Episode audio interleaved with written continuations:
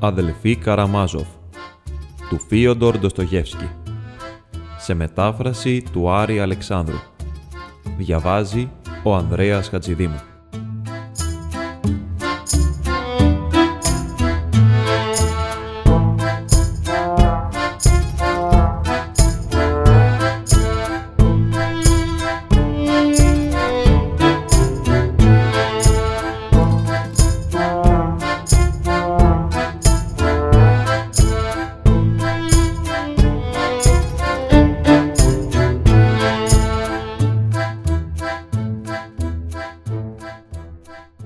Βιβλίο 1.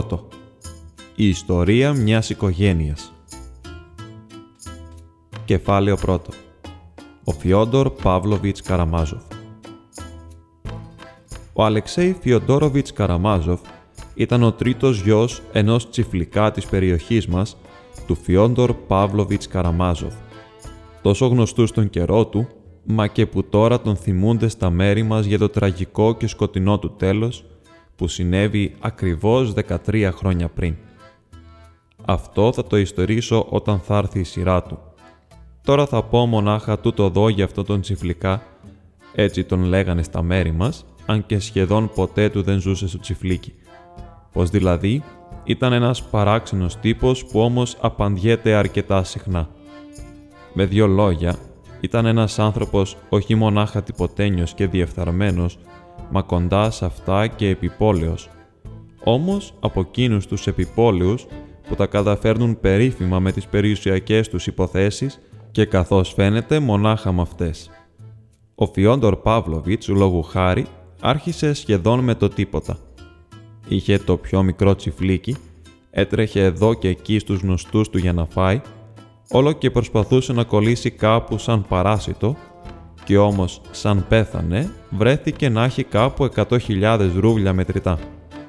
Μα παρόλα αυτά, εξακολουθούσε να είναι σε όλη του τη ζωή ένας από τους πιο αλλοπρόσαλους επιπόλαιους όλης της περιοχής μας.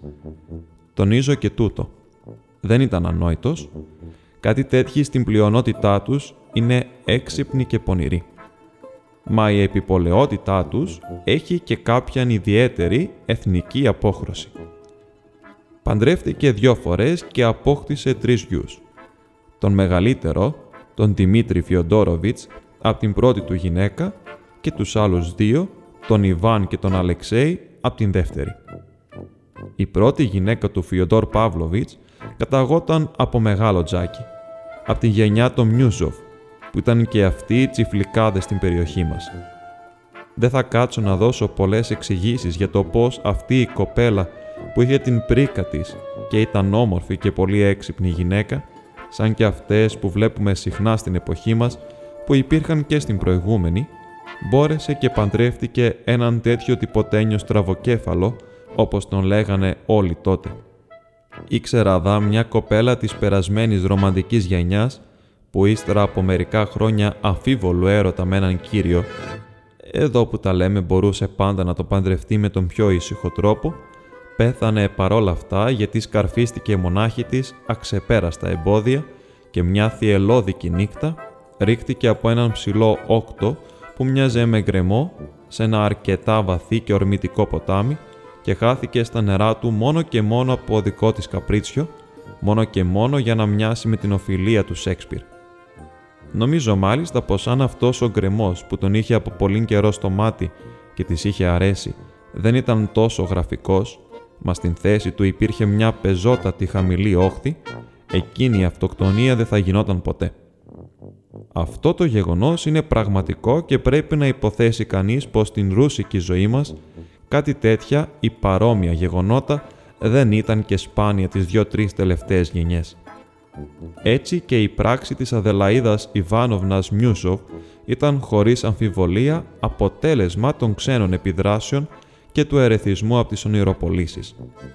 Ίσως θέλησε να δείξει την γυναική ανεξαρτησία της, να πάει κόντρα στις κοινωνικές συνθήκες, κόντρα σε όλον τον δεσποτισμό των συγγενών και της οικογένειάς της. Η φαντασία της την βοήθησε να πιστέψει, για μια στιγμή μονάχα βέβαια, πως ο Φιόντορ Παύλοβιτς, παρά τον τίτλο του παράσιτου που είχε αποκτήσει, είναι παρόλα αυτά ένας από τους πιο τολμηρούς κλεβαστές εκείνης της μεταβατικής προς κάθετη καλύτερο εποχής, τη στιγμή που αυτός ήταν μονάχα ένας μοχθηρός μασκαράς και τίποτα παραπάνω. Το πιο πικάντικο ήταν που η δουλειά έγινε με απαγωγή και αυτό γοήτευσε πολύ την Αδελαΐδα Ιβάνοβνα. Όσο για τον Φιόντορ Παύλοβιτς, αυτός τότε ήταν έτοιμος για το κάθε τι. Ακόμα και η κοινωνική του θέση τον ανάγκαζε σε αυτό, μια και ποθούσε να κάνει την καριέρα του με κάθε τρόπο. Και ήταν πολύ δελεαστικό να κολλήσει σε μια καλή οικογένεια και να πάρει και πρίκα.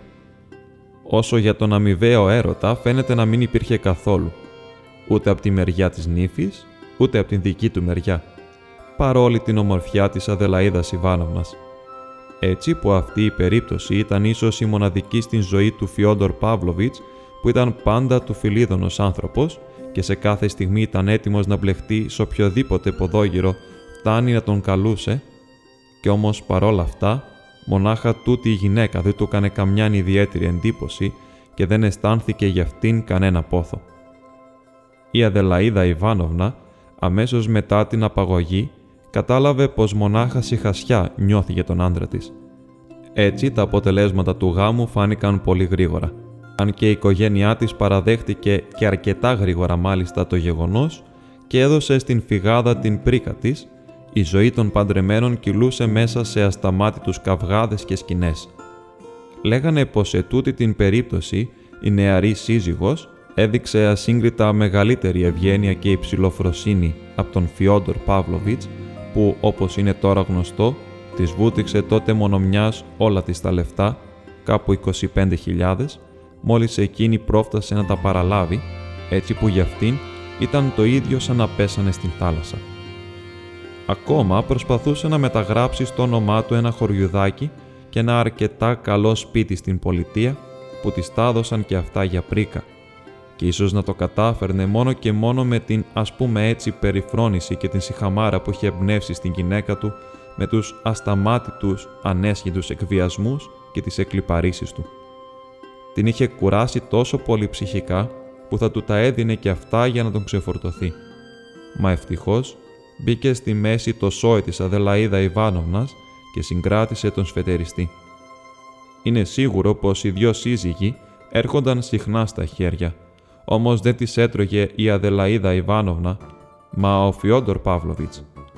Η Αδελαΐδα ήταν θερμόημη γυναίκα, τολμηρή, λιοκαμένη, ευερέθιστη, πρικισμένη με εξαιρετική σωματική δύναμη. Τελικά παράτησε το σπίτι και τόσκασε από τον Φιόντορ Παύλοβιτς, ακολουθώντας έναν πάφτωχο δάσκαλο σεμιναρίστα, αφήνοντας τον άντρα της το τρίχρονο παιδί τους, τον Μήτια. Ο Φιόντορ Παύλοβιτς έφτιαξε αμέσως ολόκληρο χαρέμι στο σπίτι του και άρχισε να γλεντοκοπάει. Στα διαλύματα ταξίδευε σχεδόν σε όλη την επαρχία και παραπονιόταν με δάκρυα στα μάτια στον καθένα που θα βρίσκε μπροστά του για την απιστία της Αδελαΐδας Ιβάνοβνας. Ταυτόχρονα κοινολογούσε κάτι λεπτομέρειες για τη συζυγική του ζωή που θα έπρεπε να ντρέπεται πολύ ένας σύζυγος να τις φανερώνει στους άλλους. Το σπουδαίο ήταν πως αυτό φαίνεται τον ευχαριστούσε και μάλιστα τον κολάκευε να παίζει μπροστά σε όλους τον κωμικό ρόλο του απατημένου. Και σαν να μην έφτανε αυτό, στόλιζε κιόλας με κάθε είδους λεπτομέρειες το ατύχημά του. Θα έλεγε κανείς πως εσείς, Φιόντορ Παύλοβιτς, πήρατε κανένα αξίωμα. Τόσο φαίνεστε ευχαριστημένος παρόλο το κακό που σας βρήκε, του λέγανε ειρωνικά. Πολλοί πρόσθεταν μάλιστα πως προσπαθεί να φρεσκάρει τον τύπο του γελοτοποιού και πως επίτηδες για να γίνει ακόμα πιο αστείος, κάνει πως δεν καταλαβαίνει την κωμική του κατάσταση. Ποιος ξέρει. Εδώ που τα λέμε, ίσως να το έκανε με την μεγαλύτερη αφέλεια. Τέλος, κατάφερε να βρει τα ίχνη της γυναίκας του. Αυτή η κακομοίρα βρέθηκε στην Πετρούπολη, όπου είχε πάει μαζί με τον σεμιναρίστα της και όπου είχε επιδοθεί στην πιο απεριόριστη χειραφέτηση. Ο Φιόντορ Παύλοβιτς άρχισε αμέσως να ενεργεί για να πάει στην Πετρούπολη. Για ποιον λόγο? Ούτε και αυτός ήξερε βέβαια. Είναι αλήθεια πως ίσως και να πήγαινε τότε. Μα παίρνοντας μια τέτοια απόφαση, θεώρησε αμέσως πως έχει το δικαίωμα να ξαναρχίσει τα πιο αχαλήνοτα μεθύσια, έτσι για να πάρει κουράγιο. Όμως εκείνον ακριβώς τον καιρό, στην οικογένεια της γυναίκας του, έφτασε η είδηση του θανάτου της. Πέθανε κάπως ξαφνικά, σε κάποια σοφίτα. Άλλοι λένε πως πήγε από τύφο και άλλοι πως τάχα πέθανε από πείνα. Ο Φιόντορ Παύλοβιτς έμαθε τον θάνατο της γυναίκας του όντας μεθυσμένος και λένε πως βγήκε τρέχοντας στον δρόμο και άρχισε να φωνάζει σηκώνοντας χαρούμενος τα χέρια του προς τον ουρανό. «Νίνα πολύ στον δούλον σου». Άλλοι πάλι λένε πως άρχισε να κλαίει με λυγμούς, σαν μικρό παιδί. Τόσο που, καθώς λένε, λυπόσουνα να τον βλέπεις παρόλη την αποστροφή που νιώθες γι' αυτόν. Είναι πολύ πιθανό να γίνανε και τα δυο. Να χαιρόταν δηλαδή για την απελευθέρωσή του και ταυτόχρονα ανάκλαιγε για τον χαμό εκείνης που τον λευτέρωσε. Και τόνα και τ' άλλο. Τις πιότερες φορές οι άνθρωποι, ακόμα και οι κακούργοι, είναι πολύ πιο απλοϊκοί και ανοιχτόκαρδοι από όσο νομίζουμε. Μα και εμείς το ίδιο.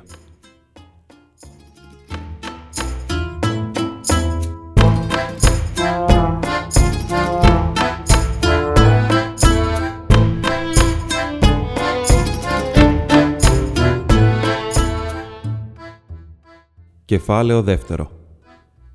Ξεφορτώθηκε τον πρώτο του γιο. Ο καθένας φυσικά μπορεί να το φανταστεί τι πατέρας μπορούσε να είναι ένας τέτοιος άνθρωπος και τι ανατροφή θα άδεινε στο παιδί του. Σαν πατέρας φέρθηκε ακριβώς όπως θα το περίμενε κανείς πως θα φερόταν. Παράτησε δηλαδή εντελώς τον γιο του που είχε κάνει με την Αδελαΐδα Ιβάνοβνα. Και αυτό όχι γιατί τον μισούσε ή γιατί τον είχαν προσβάλει σαν σύζυγο, μα μόνο και μόνο γιατί τον είχε ξεχάσει εντελώς. Τον καιρό που κλεγόταν και παραπονιότανε σ' όλους και είχε μετατρέψει το σπίτι του σε καταγώγιο διαφθοράς, τον τρίχρονο Μήτια τον φρόντιζε ο πιστός υπηρέτης του σπιτιού, ο Γρηγόρης. Αν δεν ήταν και αυτός, ίσως να μην βρισκόταν κανένας, ούτε το πουκαμισάκι του παιδιού να αλλάξει. Σαν να μην έφτανε αυτό, εκείνον τον πρώτο καιρό, ούτε και από την οικογένεια της μητέρας του δεν ενδιαφέρθηκε κανείς για το παιδί. Ο παππούς του, δηλαδή ο κύριος Μιούσοφ, ο πατέρας της Αδελαΐδας Ιβάνοβνα, δεν ζούσε πια. Η χήρα γυναίκα του, η γιαγιά του Μήτια, πήγε στην Μόσχα και εκεί αρρώστησε βαριά. Όσο για τις αδερφές, αυτές παντρεύτηκαν, έτσι που σχεδόν ένα χρόνο έμεινε ο Μήτια στην ίσμπα του υπηρέτη Γρηγόρη, στην αυλή. Να λέμε την αλήθεια, και αν ακόμα τον θυμόταν ο μπαμπάκας του, δεν μπορούσε φυσικά να μην ξέρεις στα αλήθεια πως υπάρχει, πάλι θα τον έστελνε στην ίσμπα, γιατί όσο και να είναι το παιδί θα τον εμπόδιζε στα όργια του.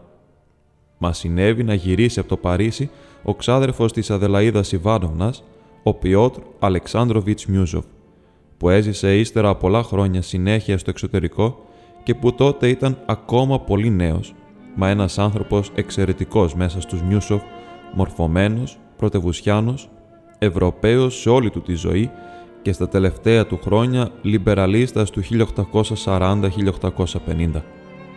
Κατά τη διάρκεια της καριέρας του γνωρίστηκε με πολλούς φιλελευθερότατους ανθρώπους και στη Ρωσία και στο εξωτερικό, ήξερε προσωπικά τον Προυντόν και τον Μπακούνιν και του άρεσε πολύ να θυμάται και να διηγείται περί το τέλος πια των περιπλανήσεών του για τις 3 ημέρες της Παρισινής Επανάστασης του Φλεβάρη του 48. Κάνοντας μερικούς υπενιγμούς πως ίσως να πολέμησε και αυτός στα οδοφράγματα. Αυτό ήταν μια από τις πιο ευχάριστες αναμνήσεις των νεανικών του χρόνων. Είχε μια περιουσία που του δίνε την δυνατότητα να ζει εντελώς ανεξάρτητα. 1000 ψυχές, όπως υπολόγιζαν τότε το βιός. Το θαυμάσιο κτήμα του βρισκόταν λίγο παραέξω από τη μικρή μας πολιτεία και συνόρευε με την γη του περίφημου μοναστηριού μας. Ο Πιότρ Αλεξάνδροβιτς, όταν ήταν ακόμα πολύ νέος, μόλις πήρε την κληρονομιά, άρχισε αμέσως μια ανατέλειωτη δίκη με το μοναστήρι για κάποια δικαιώματα αλληλείας στο ποτάμι ή υλοτομίας στο δάσος. Δεν ξέρω θετικά για ποιο από τα δυο. Μα το να αρχίσει την δίκη με τους κληρικόφρονες το θεωρούσε καθήκον του σαν πολίτης και μορφωμένος άνθρωπος. Όταν άκουσε όλα όσα γίνανε με την Αδελαΐδα Ιβάνοβνα, που φυσικά την θυμόταν και μάλιστα κάποτε την είχε προσέξει, και όταν έμαθε πως υπήρχε και ο Μήτια, ανακατεύτηκε σε αυτήν την υπόθεση, παρόλο το μίσος και την περιφρόνηση που νιώθε για τον Φιόντορ Παύλοβιτς. Τότε ήταν που γνωρίστηκε για πρώτη φορά με τον Φιόντορ Παύλοβιτς. του ανακοίνωσε ορθά κοφτά πως θα ήθελε να αναλάβει την ανατροφή του παιδιού. Διηγόταν ύστερα πολλές φορές και το έλεγε σαν κάτι χαρακτηριστικό πως όταν έκανε λόγο στον Φιόντορ Παύλοβιτς για το Μύτια, εκείνος είχε ένα ύφος σάμπος να μην καταλάβαινε για ποιο παιδί πρόκειται, λες και απόρρισε μάλιστα που είχε κάπου εκεί στο σπίτι ένα μικρό γιο. Αν και η διήγηση του Πιότρα Αλεξάνδροβιτς μπορεί να ήταν κάπως υπερβολική, είχε όμως σίγουρα και μια δόση αλήθειας. Και πραγματικά, ο Φιόντορ Παύλοβιτς αγαπούσε σε όλη του την ζωή να παρασταίνει, να παίζει ξαφνικά μπροστά σας έναν απρόσμενο ρόλο και το κυριότερο, χωρίς κανένα λόγο μερικές φορές, ακόμα και ζημιώνοντας τον εαυτό του, όπως και σε τούτη λόγου χάρη την περίπτωση. Αυτό εδώ που τα λέμε το κάνουν καλοί άνθρωποι. Άνθρωποι μάλιστα πολύ έξυπνοι και όχι μονάχα ο Φιόντορ Παύλοβιτς. Ο Πιότρ Αλεξάνδροβιτς καταπιάστηκε στα ζεστά με τούτη την υπόθεση και διορίστηκε εκεί δαιμόνας του παιδιού, μαζί με τον Φιόντορ Παύλοβιτς. Γιατί όσο και να είναι, του είχε μείνει κληρονομιά το μικρό κτήμα και το σπίτι της μητέρας. Πήρε τον Μύτια στο σπίτι του, μα επειδή δεν είχε δικιά του οικογένεια και επειδή μόλις κανόνισε τις εισπράξεις από τα κτήματά του, βιάστηκε να ξαναφύγει για πολύ καιρό στο Παρίσι, εμπιστεύτηκε το παιδί σε μια από τις μακρινές θείες του, σε μια Μοσχοβίτισσα αρχόντισσα. Όταν πια έζησε πολλά χρόνια στο Παρίσι, ξέχασε και αυτός το παιδί, ειδικά μάλιστα όταν συνέβη εκείνη η Επανάσταση του Φλεβάρη που τόσο μεγάλη εντύπωση του έκανε, ώστε δεν μπορούσε να την ξεχάσει σε όλη του την ζωή. Η Μοσχοβίτισσα αρχόντισσα πέθανε και ο Μύτια βρέθηκε στο σπίτι μιας από τις παντρεμένες κόρες της. Νομίζω πως αργότερα άλλαξε φωλιά για τέταρτη φορά. Δεν πρόκειται τώρα να επεκταθώ πολύ σε αυτό το ζήτημα, μιας και θα έχω πολλά ακόμα να διηγηθώ για αυτόν τον πρωτότοκο γιο του Φιόντορ Παύλοβιτς. Προς το παρόν περιορίζομαι στις πιο απαραίτητες πληροφορίες που χωρίς αυτές δεν μπορώ ούτε το μυθιστόρημα να αρχίσω.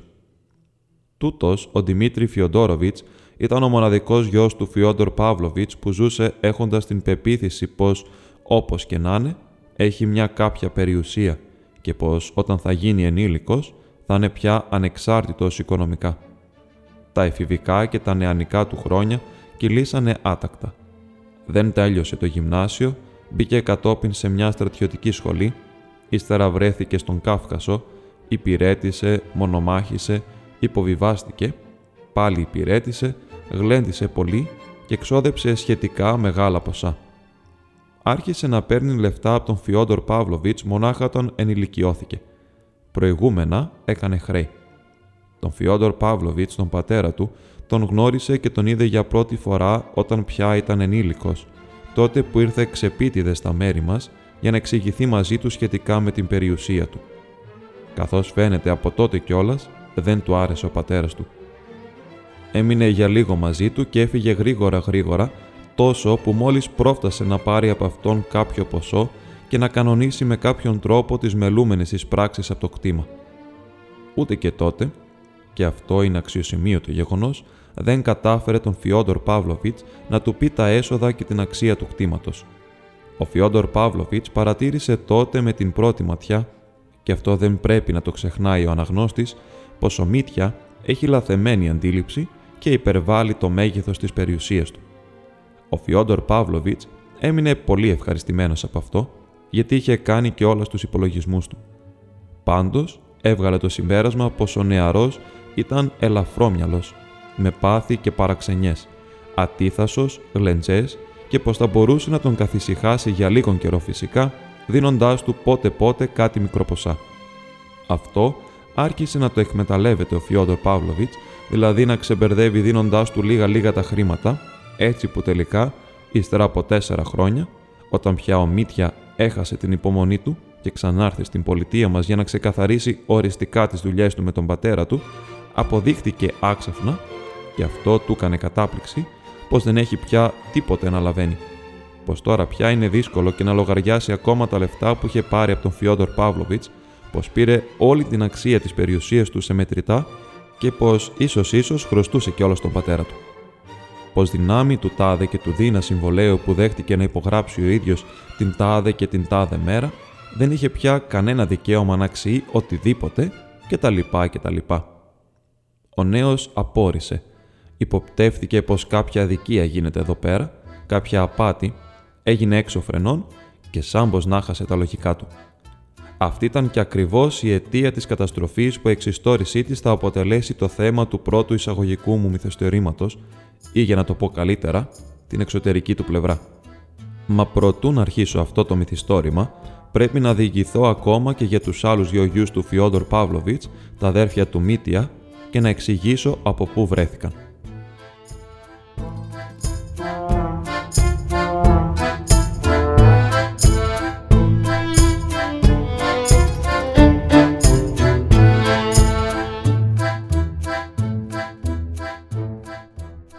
Κεφάλαιο 3.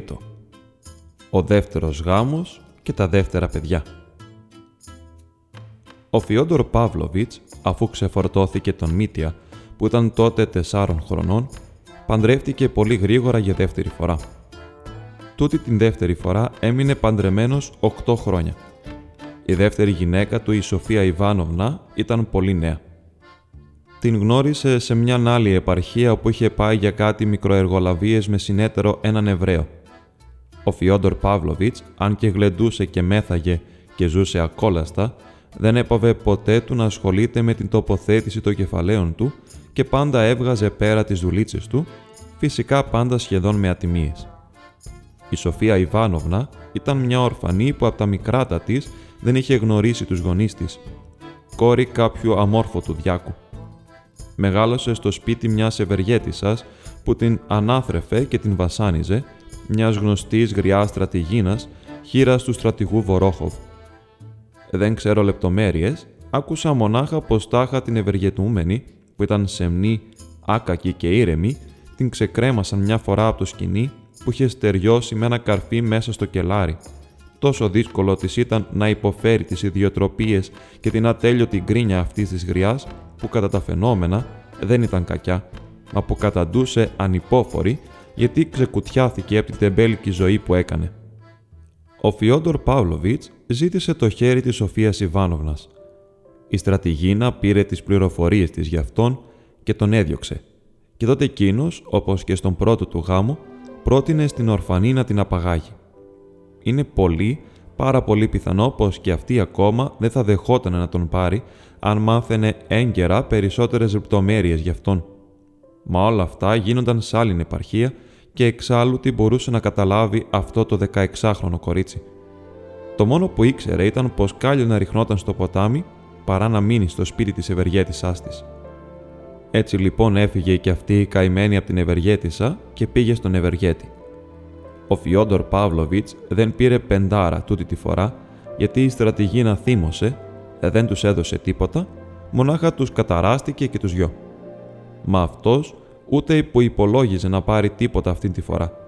Τον τράβηξε μονάχα η εξαιρετική ομορφιά αυτού του αθώου κοριτσιού και το κυριότερο, η αθώα του έκφραση, που έκανε εντύπωση σε αυτόν τον Φιλίδωνο που ως τα τότε αγαπούσε μονάχα τις ανδιάντροπες γυναίκες.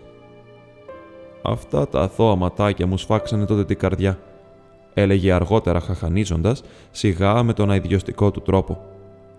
Φυσικά ένας διεφθαρμένος μονάχα από Φιλιδονία θα μπορούσε να αισθανθεί κάτι τέτοιο. Μια λοιπόν και δεν πήρε καμιάν αποζημίωση, ο Φιόντορ Παύλοβιτς δεν έκανε καθόλου τσιριμόνιες με τη γυναίκα του. Εποφελήθηκε από το γεγονός πως ήταν σαν να λέμε ένοχη απέναντί του και πως αυτό σχεδόν την ξεκρέμασε από τη θηλιά. Εποφελήθηκε εκτός από αυτό και από την φαινομενική της υποταγή και πραότητα, τόσο που ποδοπάτησε ακόμα και την πιο συνηθισμένη συζυγική ευπρέπεια. Έρχονταν στο σπίτι γυναίκες του δρόμου και εκεί, μπροστά στην σύζυγο, γίνονταν όργια. Θα αναφέρω και τούτο γιατί είναι χαρακτηριστικό. Ο υπηρέτης Γρηγόρης, ένας κυθροπός, κουτός και πεισματάρης ορθολογιστής που μισούσε την προηγούμενη αφέντισσα, την Αδελαΐδα Ιβάνοβνα, τούτη τη φορά πήρε το μέρος της νέας κυρίας. Την υπεράσπιζε και μάλωνε μάλιστα για χάρη της με τον Φιόντορ Παύλοβιτς με έναν τρόπο σχεδόν ανάρμοστος σε έναν υπηρέτη. Μια φορά μάλιστα έφτασε στο σημείο να διαλύσει το όργιο και να κυνηγήσει τις πρόστιχες γυναίκες. Το αποτέλεσμα ήταν πως αυτή η δύστιχη, η κατατρομαγμένη από τα μικράτα της νεαρή κοπέλα, έπαθε κάποια νευρική γυναικεία αρρώστια που συναντιέται συχνότερα στα λαϊκά στρώματα, στις χωριάτισες και που γι' αυτό τις λένε σεληνιασμένες. Από αυτήν την αρρώστια, που συνοδευόταν από τρομερές ιστερικές κρίσεις, η δύστιχη έχανε πότε-πότε και τα λογικά της ακόμα. Όμως, παρόλα αυτά, γέννησε 2 γιους του Φιόντορ Παύλοβιτς, τον Ιβάν και τον Αλεξέη. Τον ένας στον πρώτο χρόνο του γάμου και τον άλλον 3 χρόνια αργότερα. Όταν πέθανε, ο Αλεξέη είχε πατήσει πια τα 4 και όσο κι αν αυτό φαίνεται παράξενο, ξέρω πως η μητέρα του τούμινε στη μνήμη και την θυμόταν, σαν όνειρο βέβαια, σ' όλη του τη ζωή.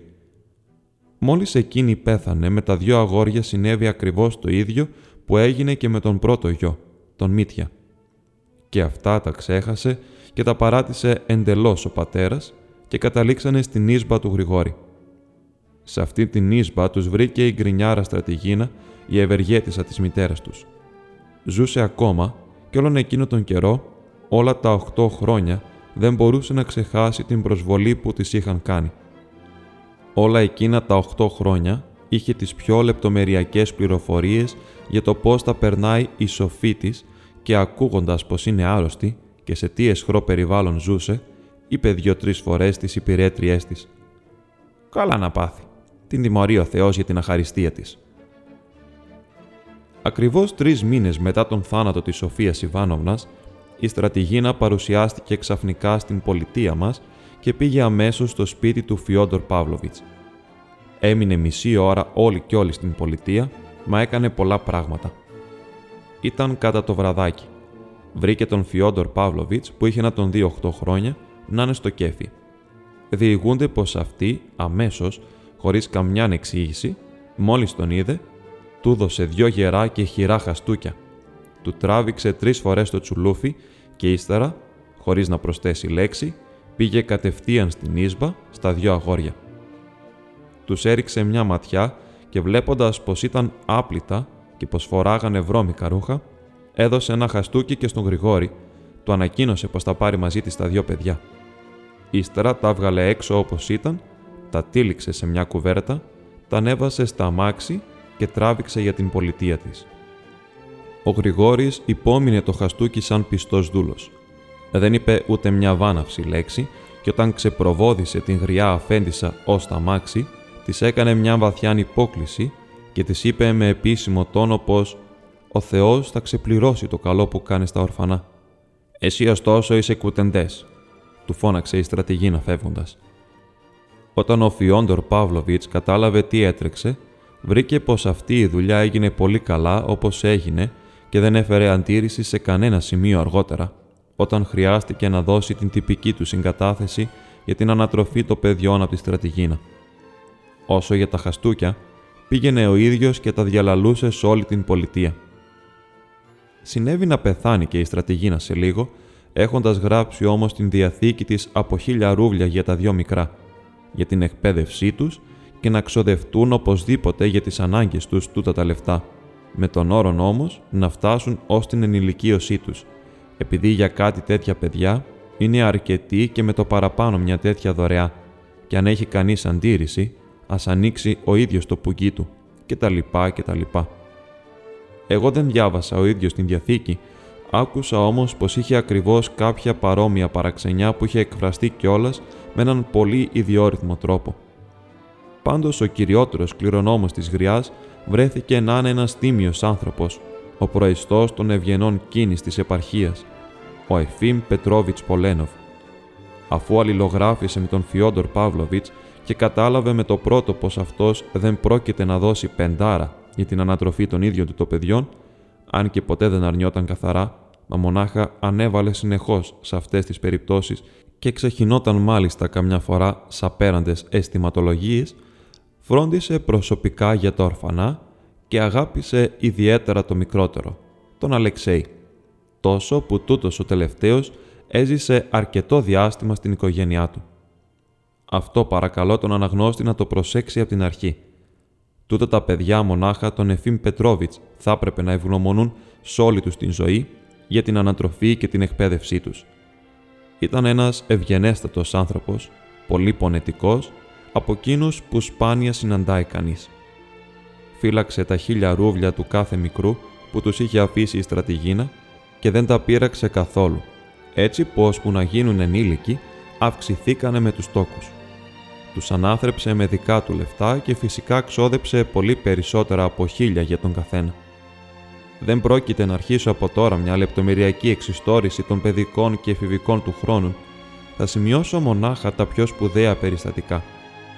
Για τον μεγαλύτερο, τον Ιβάν, θα πω μονάχα πως μεγάλωνε πάντα σκυθροπός και κλεισμένος στον εαυτό του. Δεν ήταν καθόλου δειλός, μα είχε από τα 10 του κιόλας χρόνια διαποτιστεί με τη σκέψη πως, όπως και να είναι, ζουν σε ξένη οικογένεια και με την ελεημοσύνη των ξένων και πως ο πατέρας τους είναι τέτοιος που είναι ντροπή και να μιλάει κανείς για αυτόν κτλ. Αυτό το παιδί έδειξε πολύ νωρίς, σχεδόν από τα μικράτα του, όπως λέγανε τουλάχιστον, ξεχωριστές ικανότητες για μάθηση.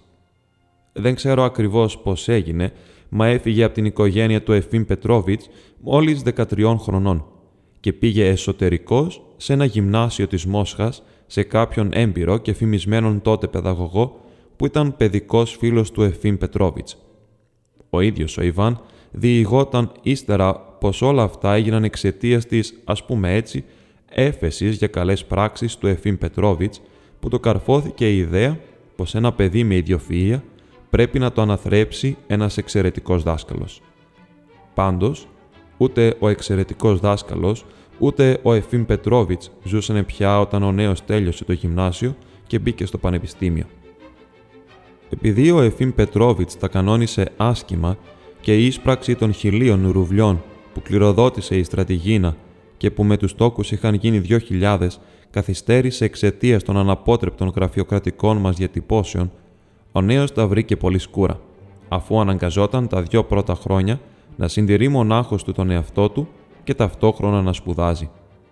Πρέπει να παρατηρήσουμε πως αυτός ούτε έκανε καν καμιά απόπειρα να γράψει στον πατέρα του, ίσως από περηφάνεια και από περιφρόνηση που ένιωθε γι' αυτόν, ίσως όμως και γιατί η ψυχρή λογική του λέγε πως από τον μπαμπάκα του δεν είχε να περιμένει καμιά σοβαρή υποστήριξη.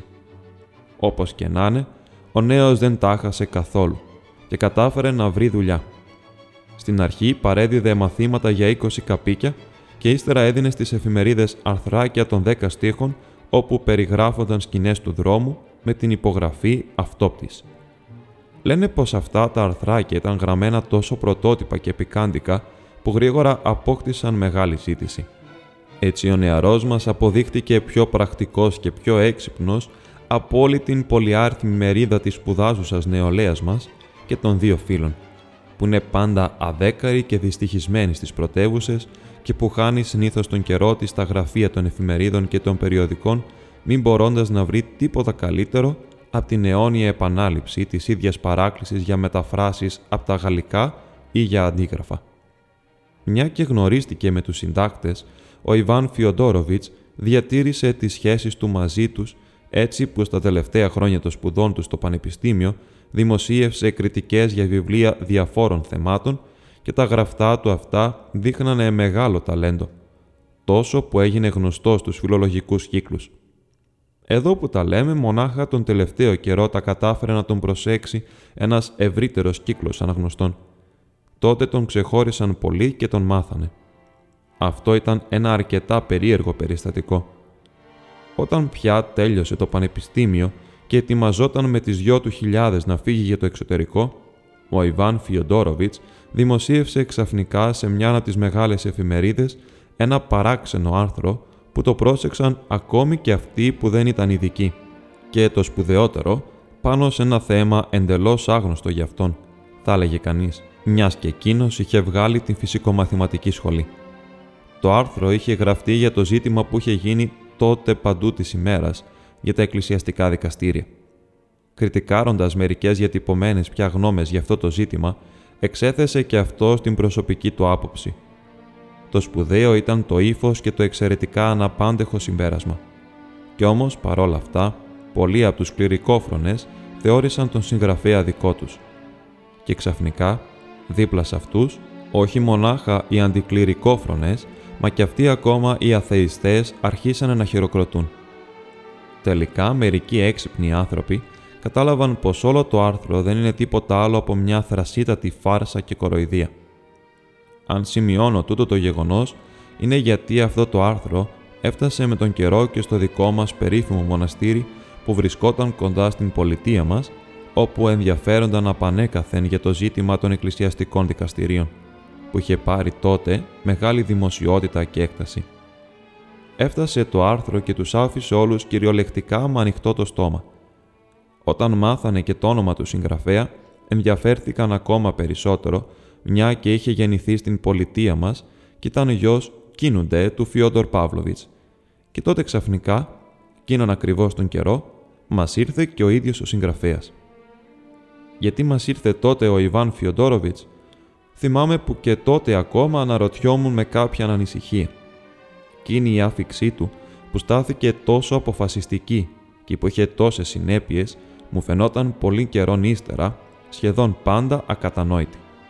Γενικά ήταν παράξενο ένας νέος τόσο μορφωμένος, τόσο περήφανος και προσεκτικός όπως φαινόταν, να έρθει ξαφνικά σε ένα τόσο επιλείψιμο σπίτι, σε έναν πατέρα που τον αγνόησε σ' όλη του τη ζωή, που δεν τον ήξερε και ούτε τον θυμόταν και που δεν θα έδινε βέβαια ποτέ και σε καμιά περίπτωση λεφτά, αν του ζητούσε ο γιος του, και που σ' όλη του την ζωή φοβόταν πως η γη του, ο Ιβάν και ο Αλεξέη, θα έρχονταν κάποτε και θα του ζητάγανε χρήματα.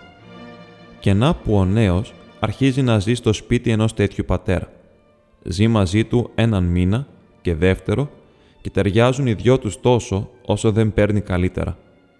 Το τελευταίο μάλιστα έκανε μεγάλη εντύπωση, όχι μονάχα σε μένα, μα και σε πολλούς άλλους.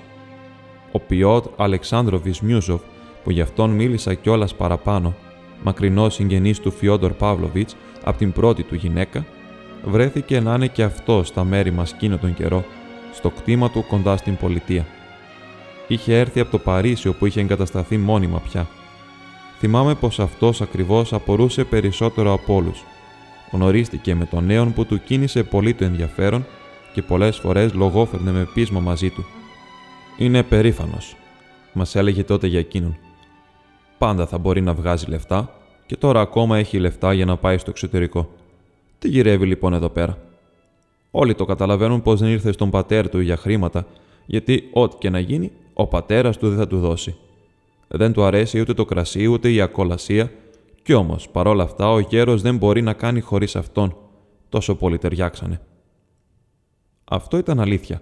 Ο νέος είχε μάλιστα μια φανερή επιρροή στον γέρο, που άκουγε και τις συμβουλές του ακόμα, αν και ήταν εκείνο τον καιρό εξαιρετικά ιδιότροπος. Και το φέρσιμό του γινόταν που και που πιο καθώς πρέπει. Μονάχα αργότερα μαθεύτηκε πως ο Ιβάν Φιοντόροβιτς ήρθε γιατί κοντά στα άλλα τον παρακάλεσε και ο μεγαλύτερος αδερφός του, ο Δημήτρη Φιοντόροβιτς, να φροντίσει για τις υποθέσεις του. Τα δυο αδέρφια τότε πάνω κάτω πρωτοειδωθήκαν και γνωρίστηκαν. Τότε που μας ήρθε και ο Ιβάν Φιοντόροβιτς. Όμως εξαιτίας κάποιου σπουδαίου περιστατικού που αφορούσε πιότερο τον Δημήτρη Φιοντόροβιτς, είχαν αρχίσει να αλληλογραφούν όταν ακόμα ο Ιβάν βρισκόταν στη Μόσχα. Τι λογής υπόθεση ήταν αυτή, ο αναγνώστης θα το μάθει στην κατάλληλη ώρα με λεπτομέρειες. Παρόλα αυτά, και όταν ακόμα έμαθα αυτό το εξαιρετικό περιστατικό, ο Ιβάν Φιοντόροβιτς εξακολουθούσε να μου φαίνεται ενιγματικός και ο ερχομός του στα μέρη μας ανεξήγητος. Θα προσθέσω ακόμα πως ο Ιβάν Φιοντόροβιτς φερόταν τότε σαν μεσολαβητής και συμφιλιωτής ανάμεσα στον πατέρα και στον μεγαλύτερο αδερφό του, τον Δημήτρη Φιοντόροβιτς, που είχε αρχίσει τότε μεγάλο καυγά και έφτασε μάλιστα στο σημείο να κάνει αγωγή στον πατέρα του. Το ξαναλέω πως τούτη η φαμίλια για πρώτη φορά μαζεύτηκε όλη σε ένα μέρος και μερικά από τα μέλη της για πρώτη φορά στην ζωή τους ειδωθήκανε. Μονάχα ο μικρότερος γιος, ο Αλεξέη Φιοντόροβιτς, ήταν κιόλας ένας χρόνος που ζούσε στα μέρη μας. Και έτσι βρέθηκε εκεί πέρα πριν από τα άλλα αδέρφια. Γι' αυτόν ακριβώς τον Αλεξέη μου είναι πιο δύσκολο απ' όλα να μιλήσω σε τούτη την εισαγωγική μου αφήγηση προτού τον παρουσιάσω στο μυθιστόρημα. Μα είναι ανάγκη να γράψω και γι' αυτόν ένα πρόλογο. Έστω μόνο και μόνο για να εξηγήσω προκαταβολικά ένα πολύ παράξενο σημείο. Τούτο δηλαδή, τον μέλλοντα ήρωά μου, είμαι αναγκασμένος να τον παρουσιάσω στους αναγνώστες μου από την πρώτη κιόλας σελίδα του μυθιστορήματός μου, ντυμένον με το ράσο του δόκιμου μοναχού. Ναι, είχε ζήσει κιόλας τότε έναν χρόνο στο μοναστήρι μας και είχε κάνει την εντύπωση πως ετοιμαζόταν να κλειστεί εκεί μέσα για όλη του την ζωή.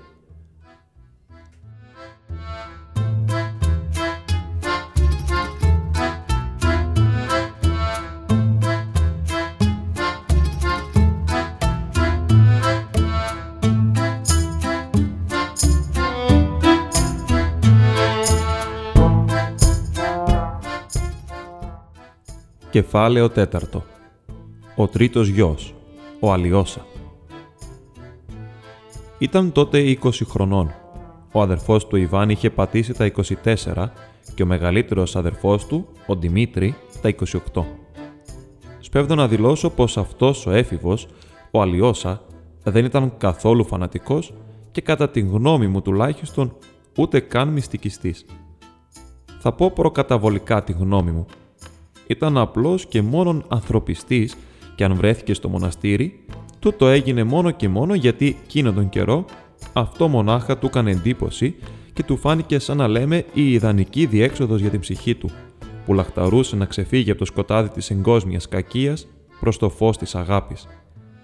Και του έκανε εντύπωση το μοναστήρι μονάχα επειδή συνάντησε τότε εκεί έναν εξαιρετικό κατά τη γνώμη μου άνθρωπο, τον φημισμένο στάριτς του μοναστηριού μας, τον Ζωσιμά, και δέθηκε μαζί του με όλη την θέρμη της πρώτης αγάπης της φλογερής καρδιάς του. Ωστόσο, δεν έχω αντίρρηση να παραδεχτώ πως ήταν από τότε κιόλας πολύ παράξενος και ακόμα πως ήταν έτσι από κούνια. Έχω αναφέρει πως αν και έχασε την μητέρα του μόλις 4 χρονών, την θυμόταν ύστερα σε όλη του την ζωή. Θυμόταν το πρόσωπό της, τα χάδια της, σαν να στέκεται ζωντανή μπροστά μου, έλεγε. Τέτοιες θύμησες μπορούν να μείνουν και αυτό το ξέρουν όλοι και από πιο μικρή ηλικία, ακόμα και από τα 2 χρόνια. Παρουσιάζονται σε όλη την ζωή σαν φωτεινά σημεία στο σκοτάδι, σαν μια μικρή γωνίτσα από έναν τεράστιο πίνακα που όλος έσβησε και εξαφανίστηκε, εκτός μονάχα από αυτή τη γωνίτσα. Έτσι ακριβώς συνέβη και με εκείνον. Του μείνε στη μνήμη ένα σούρπο καλοκαιριάτικο, ήσυχο, το ανοιχτό παράθυρο, οι πλάγιες ακτίδες του ήλιου που βασίλευε.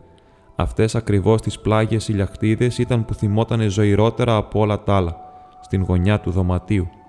Το εικόνισμα, ένα αναμένο καντήλι και μπροστά στο εικόνισμα την γονατιστή μητέρα του που έκλαιγε με λυγμούς σαν ιστερικιά, με ξεφωνητά και κραυγές, κρατώντας τον στα χέρια της, σφίγγοντάς τον στην αγκαλιά της τόσο που τον έκανε να πονάει. Προσευχότανε γι' αυτόν στη μητέρα του Θεού και τον σήκωνε με τα 2 της χέρια προς το εικόνισμα, σαν για να τον βάλει κάτω από την σκέπη της Παναγίας. Και ξαφνικά μπαίνει μέσα τρέχοντας η παραμάνα και αρπάζει τρομαγμένη το παιδί από τα χέρια της. Να ο πίνακας. Στη μνήμη του Αλιόσα έμεινε και το πρόσωπο της μητέρας του έτσι, όπως ήταν εκείνη τη στιγμή. Έλεγε πως ήταν αναστατωμένο μα πολύ όμορφο, κρίνοντας από όσα μπορούσε να θυμηθεί. Όμως σπάνια εμπιστευότανε σε κάποιον αυτή την θύμηση. Στα παιδικά και στα εφηβικά του χρόνια ήταν συγκρατημένος και λιγομίλητος. Όμως αυτό δεν γινόταν ούτε από δεσπιστία, ούτε από δειλία, ούτε από σκυθροπή μισανθρωπία. Απέναντίας. Γινόταν από κάποιαν άλλην αιτία. Από κάποια, πώς να το πούμε, εσωτερική περισυλλογή. Καθαρά προσωπική, που δεν αφορούσε καθόλου τους άλλους, μα που γι' αυτόν ήταν τόσο σημαντική, ώστε για χάρη της, σαν να ξεχνούσε όλον τον άλλο κόσμο. Όμως τους ανθρώπους τους αγαπούσε. Όπως φαίνεται, σε όλη του τη ζωή είχε μια απόλυτη πίστη στους ανθρώπους και όμως, παρόλα αυτά, κανένας δεν το θεώρησε ποτέ ούτε ηλίθιο, ούτε αφελή.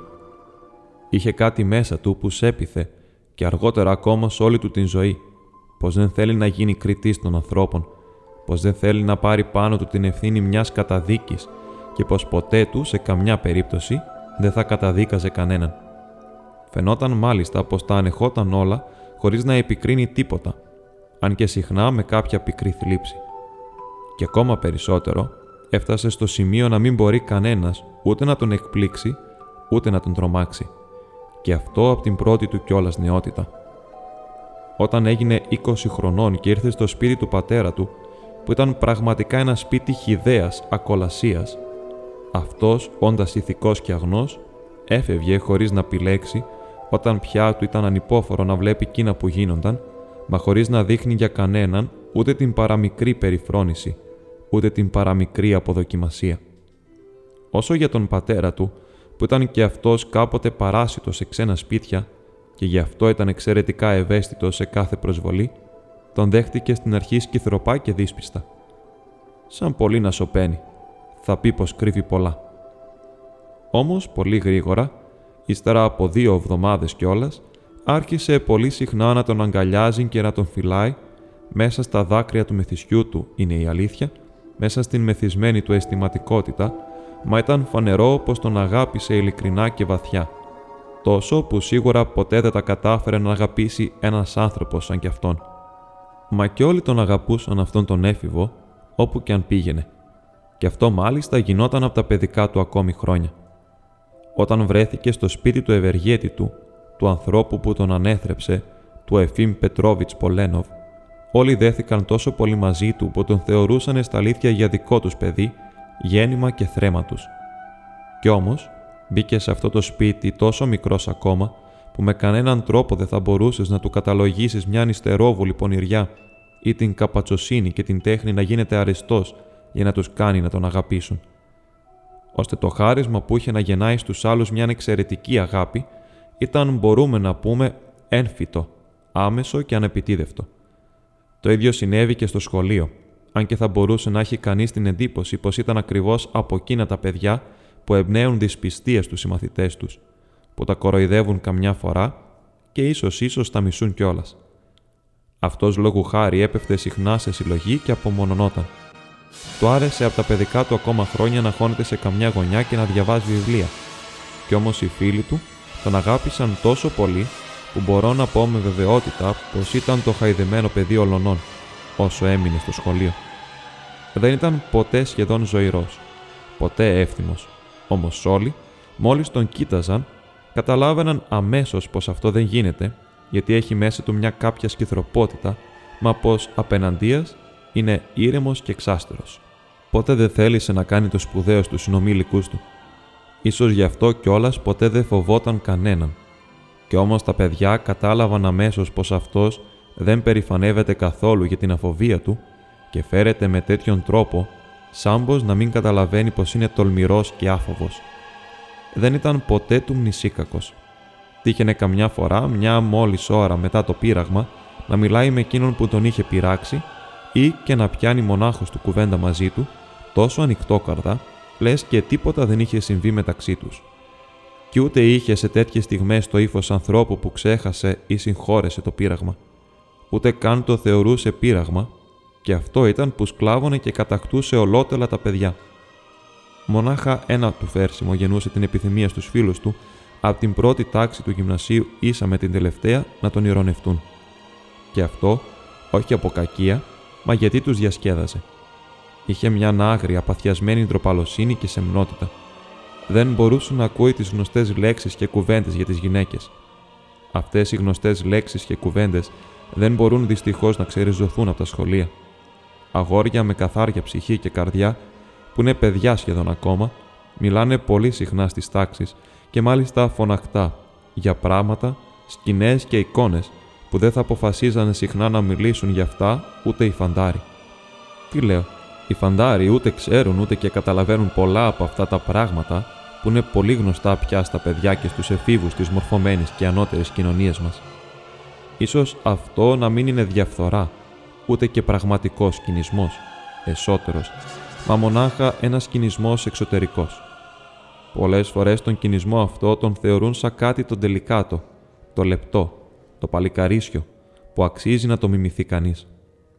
Βλέποντας πως ο Αλιόσα Καραμάζοφ βούλωνε με τα δάχτυλα τα αυτιά του όταν άρχιζαν να μιλάνε γι' αυτό, τον τριγύριζαν ξεπίτηδες, καμιά φορά ολάκερο τσούρμο, και τραβώντας τα χέρια του από τα αυτιά του, φώναζαν μέσα σε αυτά εσχρόλογα και εκείνος πάσκιζε να ξεφύγει. Αφινόταν να πέσει, ξαπλωνόταν χάμο, προσπαθούσε να κρυφτεί και όλα αυτά χωρίς να τους λέει λέξη, χωρίς να τους βρίζει, υποφέροντας σιωπηλά. Στο τέλος όμως τον άφησαν ήσυχο. Δεν τον κοροϊδεύανε και ούτε τον λέγανε πια κοριτσάκι. Απεναντίας μάλιστα τον κοιτούσαν με κάποια συμπόνια γι' αυτό. Εδώ θα πρέπει να προσθέσουμε πως ήταν πάντα από τους καλύτερους μαθητές, μα ποτέ δεν ήρθε πρώτος. Όταν πέθανε ο Εφήμ Πετρόβιτς, ο Αλιόσα έμεινε 2 χρόνια ακόμα στο επαρχιακό γυμνάσιο. Η απαρηγόρητη γυναίκα του Εφήμ Πετρόβιτς, σχεδόν αμέσως μετά τον θάνατό του, έφυγε για πολύ καιρό στην Ιταλία μαζί με όλη την οικογένεια, που την αποτελούσαν μονάχα γυναίκες. Και ο Αλιόσα βρέθηκε στο σπίτι 2 κυριών που προηγούμενα ούτε καν τις είχε δει ποτέ του. Κάποιες μακρινές συγγένισσες του Εφήμ Πετρόβιτς, μα χωρίς να ξέρει κι αυτός ποια ήταν η θέση του μέσα σε αυτό το σπίτι. Ένα από τα χαρακτηριστικά του γνωρίσματα και από τα σπουδαία μάλιστα ήταν ότι ποτέ του δεν ενδιαφερόταν πώς και ποιος τον συντηρεί. Σε αυτό το σημείο ήταν εντελώς αλλιώτικος από τον αδερφό του, τον Ιβάν Φιοντόροβιτς, που πέρασε μέσα στην φτώχεια τα 2 πρώτα χρόνια των πανεπιστημιακών του σπουδών, βγάζοντας μόνος του το ψωμί του, και που από τα παιδικά του κιόλας χρόνια είχε νιώσει με πίκρα πως τρώει ξένο ψωμί. Όμως αυτό το παράξενο γνώρισμα του Αλεξέη νομίζω πως δεν θα μπορούσε κανείς να το κρίνει πολύ αυστηρά. Και τούτο γιατί ο καθένας που θα τον γνώριζε, έστω και για λίγο, θα βεβαιωνόταν αμέσως όταν το έφερνε η περίσταση πως ο Αλιόσα ήταν ένας από εκείνους τους νέους, τους κάπου πτωχούς στο πνεύματι, που αν του πέφταν λεφτά στα χέρια, ας ήταν και ολόκληρη περιουσία, δεν θα δίσταζε να τα δώσει όλα για κάποιον καλό σκοπό, με το πρώτο μάλιστα που θα τον παρακαλούσαν, ή και απλώς έναν καταφερτζή που θα του τα ζητούσε. Μα και γενικά, λες και δεν ήξερε καθόλου την αξία των χρημάτων. Εννοείται πως αυτό δεν το λέω με την κυριολεξία του. Όταν του δίνανε το χαρτζιλίκι του, που αυτός δεν το ζητούσε ποτέ του, δεν ήξερε ολόκληρες εβδομάδες τι να το κάνει, ή άλλοτε το σπαταλούσε αμέσως. Ο Πιότρ Αλεξάνδροβιτς Μιούσοφ, που ήταν πολύ ευαίσθητος ό,τι αφορούσε το χρήμα και την αστική τιμιότητα, διατύπωσε αργότερα, αφού τον γνώρισε καλά, τον παρακάτω αφορισμό για τον Αλεξέη. «Να ο μοναδικός ίσως άνθρωπος στον κόσμο που αν τον αφήσετε ξαφνικά μονάχο και χωρίς λεφτά στην πλατεία μιας άγνωστης πολιτείας με 1 εκατομμύριο κατοίκους, αυτός με κανέναν τρόπο δεν θα χαθεί και ούτε θα πεθάνει από την πείνα ούτε από το κρύο. Γιατί θα τον ταΐσουν στη στιγμή. Στη στιγμή θα τον βολέψουν και αν δεν τον βολέψουν, τότε αυτός θα βολευτεί αμέσως μονάχος του και αυτό χωρίς να του κοστίσει καμιά προσπάθεια και καμιά ταπείνωση. Και σε εκείνον μάλιστα που θα τον βόλευε, δεν θα έφερνε κανένα βάρος, μα απέναντίας ίσως να το θεωρούσε και ευχαρίστησή του». Δεν τέλειωσε το γυμνάσιο. Του μείνε 1 χρόνος ακόμα. Όταν ξαφνικά ανακοίνωσε στις κυρίες του πως πάει στου πατέρα του για κάποιαν υπόθεση που του πέρασε από το νου. Εκείνες λυπήθηκαν πολύ και δεν ήθελαν να τον αφήσουν. Το ταξίδι κόστιζε πολύ λίγο και οι κυρίες δεν το επιτρέψανε να βάλει ενέχειρο το ρολόι του, που ήταν δώρο της οικογένειας του ευεργέτη του και που του το είχαν χαρίσει πριν φύγουν για το εξωτερικό. Τον βοήθησαν πλουσιοπάροχα, του δώσαν μάλιστα και καινούριο κοστούμι και εσώρουχα. Όμως αυτός τους έδωσε πίσω τα μισά χρήματα, λέγοντας πως θέλει οπωσδήποτε να ταξιδέψει 3η θέση.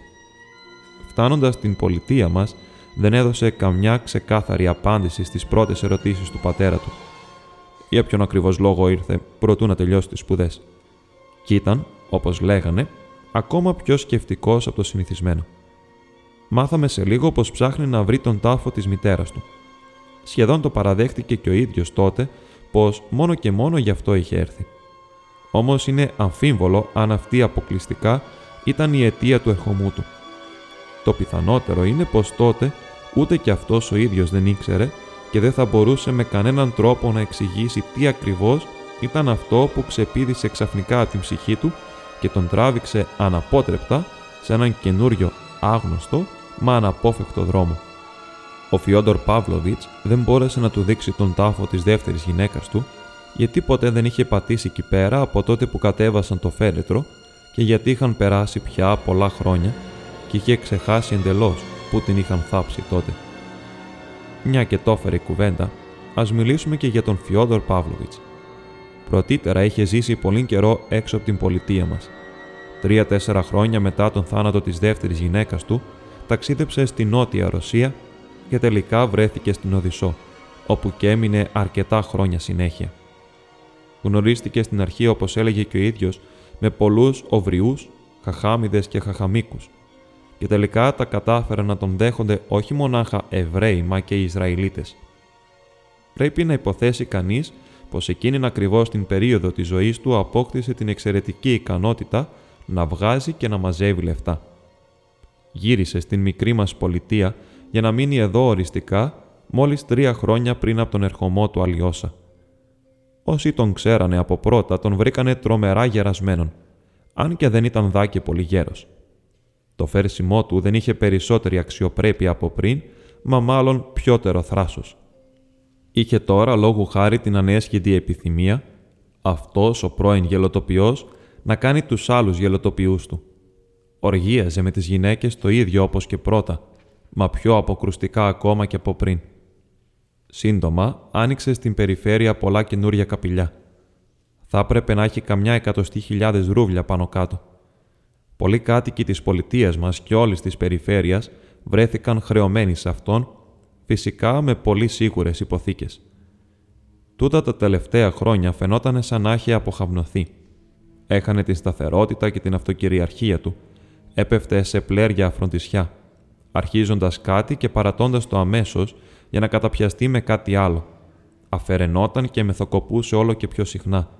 Και αν δεν ήταν εκείνος ο ίδιος ο υπηρέτης, ο Γρηγόρης, που είχε γεράσει κι αυτός αρκετά πια, να τον φροντίζει σχεδόν σαν κουβερνάντα, ίσως ο Φιόντορ Παύλοβιτς να τα βρίσκε σκούρα. Ο ερχομός του Αλιόσα επέδρασε κάπως απάνω του ηθικά. Σάμπος να ξαναζωντάνεψε μέσα σε αυτόν τον πρόωρα γερασμένον άνθρωπο κάτι που από πολύ καιρό πια είχε ξεχαστεί.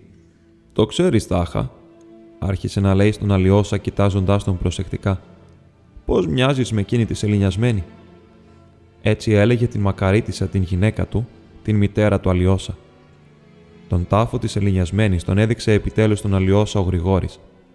Τον πήγε στο νεκροταφείο της πολιτείας και εκεί, σε μια απόμερη γωνιά, του δείξε μια φτηνή μαντεμένια μα καλοδιατηρημένη πλάκα που είχε μάλιστα πάνω μια επιγραφή με το όνομα, την ηλικία και το έτος του θανάτου της μακαρίτισσας και από κάτω είχε ακόμα χαραγμένο κάτι σαν τετράστιχο, από εκείνα τα παλιά που βλέπουμε σε φτωχικούς τάφους. Το παράξενο ήταν πως αυτή την πλάκα την έφτιαξε ο Γρηγόρης. Αυτός μονάχος του την έβαλε πάνω στον τάφο της φτωχής εληνιασμένης. Την έφτιαξε με δικά του έξοδα, αφού ο Φιόντορ Παύλοβιτς, που τον είχε σκοτήσει πολλές φορές θυμίζοντάς του αυτόν τον τάφο, έφυγε για την Οδησσό και ξέχασε όχι μονάχα τους τάφους, μα κι όλες του τις αναμνήσεις. Ο Αλιόσα, όσο βρισκόταν κοντά στον τάφο της μητέρας του, δεν έδειξε καμιά ιδιαίτερη συγκίνηση. Άκουσε μονάχα προσεκτικά την γεμάτη σοβαρότητα διήγηση του Γρηγόρη για την κατασκευή της πλάκας, στάθηκε για λίγο με χαμηλωμένο το κεφάλι και έφυγε χωρίς να επιλέξει. Από τότε ίσως να έκανε και 1 χρόνο να ξαναπάει στο νεκροταφείο. Μα αυτό το μικρό επεισόδιο είχε την επίδρασή του και στον Φιόντορ Παύλοβιτς και μάλιστα μία επίδραση πολύ διόρυθμη. Πήρε ξαφνικά 1000 ρούβλια και τα πήγε στο μοναστήρι μας εις μνήμη της γυναίκας του. Όχι όμως της δεύτερης, όχι της μητέρας του Αλιόσα, όχι της σεληνιασμένης, μα της πρώτης, της Αδελαΐδας Ιβάνοβνας που τον έδερνε. Το ίδιο εκείνο βράδυ ήπιε και μέθησε και μιλώντας τον Αλιόσα έβριζε τους καλόγερους. Ο ίδιος δεν ήταν καθόλου θρήσκος. Ίσως ποτέ του να μην άναψε ούτε 1 κερί των 5 καπικιών μπροστά σε εικόνισμα. Κάτι τέτοια υποκείμενα έχουν καμιά φορά παράξενα ξεχυλίσματα απρόσμενων συναισθημάτων και ιδεών. Είπα και πριν πως η όψη του είχε γίνει πλαδαρή και αποχαυνομένη. Η φυσιογνωμία του έδειχνε καθαρά εκείνο τον καιρό την ζωή που είχε κάνει. Εκτός από τα μακρουλά και λιπαρά σακουλάκια που κρέμονταν κάτω από τα μικρά του μάτια, τα πάντα ανέσκυντα, φιλίποπτα και κοροϊδευτικά, εκτός από τις πολλές βαθιές ρητίδες πάνω στο μικρό μα λιπαρό του πρόσωπο.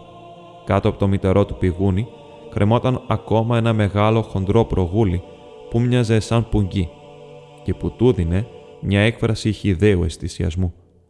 Προσθέστε ακόμα 1 λάγνο πλατή στόμα με παχιά χείλη που άφηναν να διακρίνονται μικρά απομεινάρια μαύρων, σχεδόν σαπισμένων δοντιών. Από το στόμα του πετάγονταν σάλια κάθε φορά που άρχιζε να μιλάει.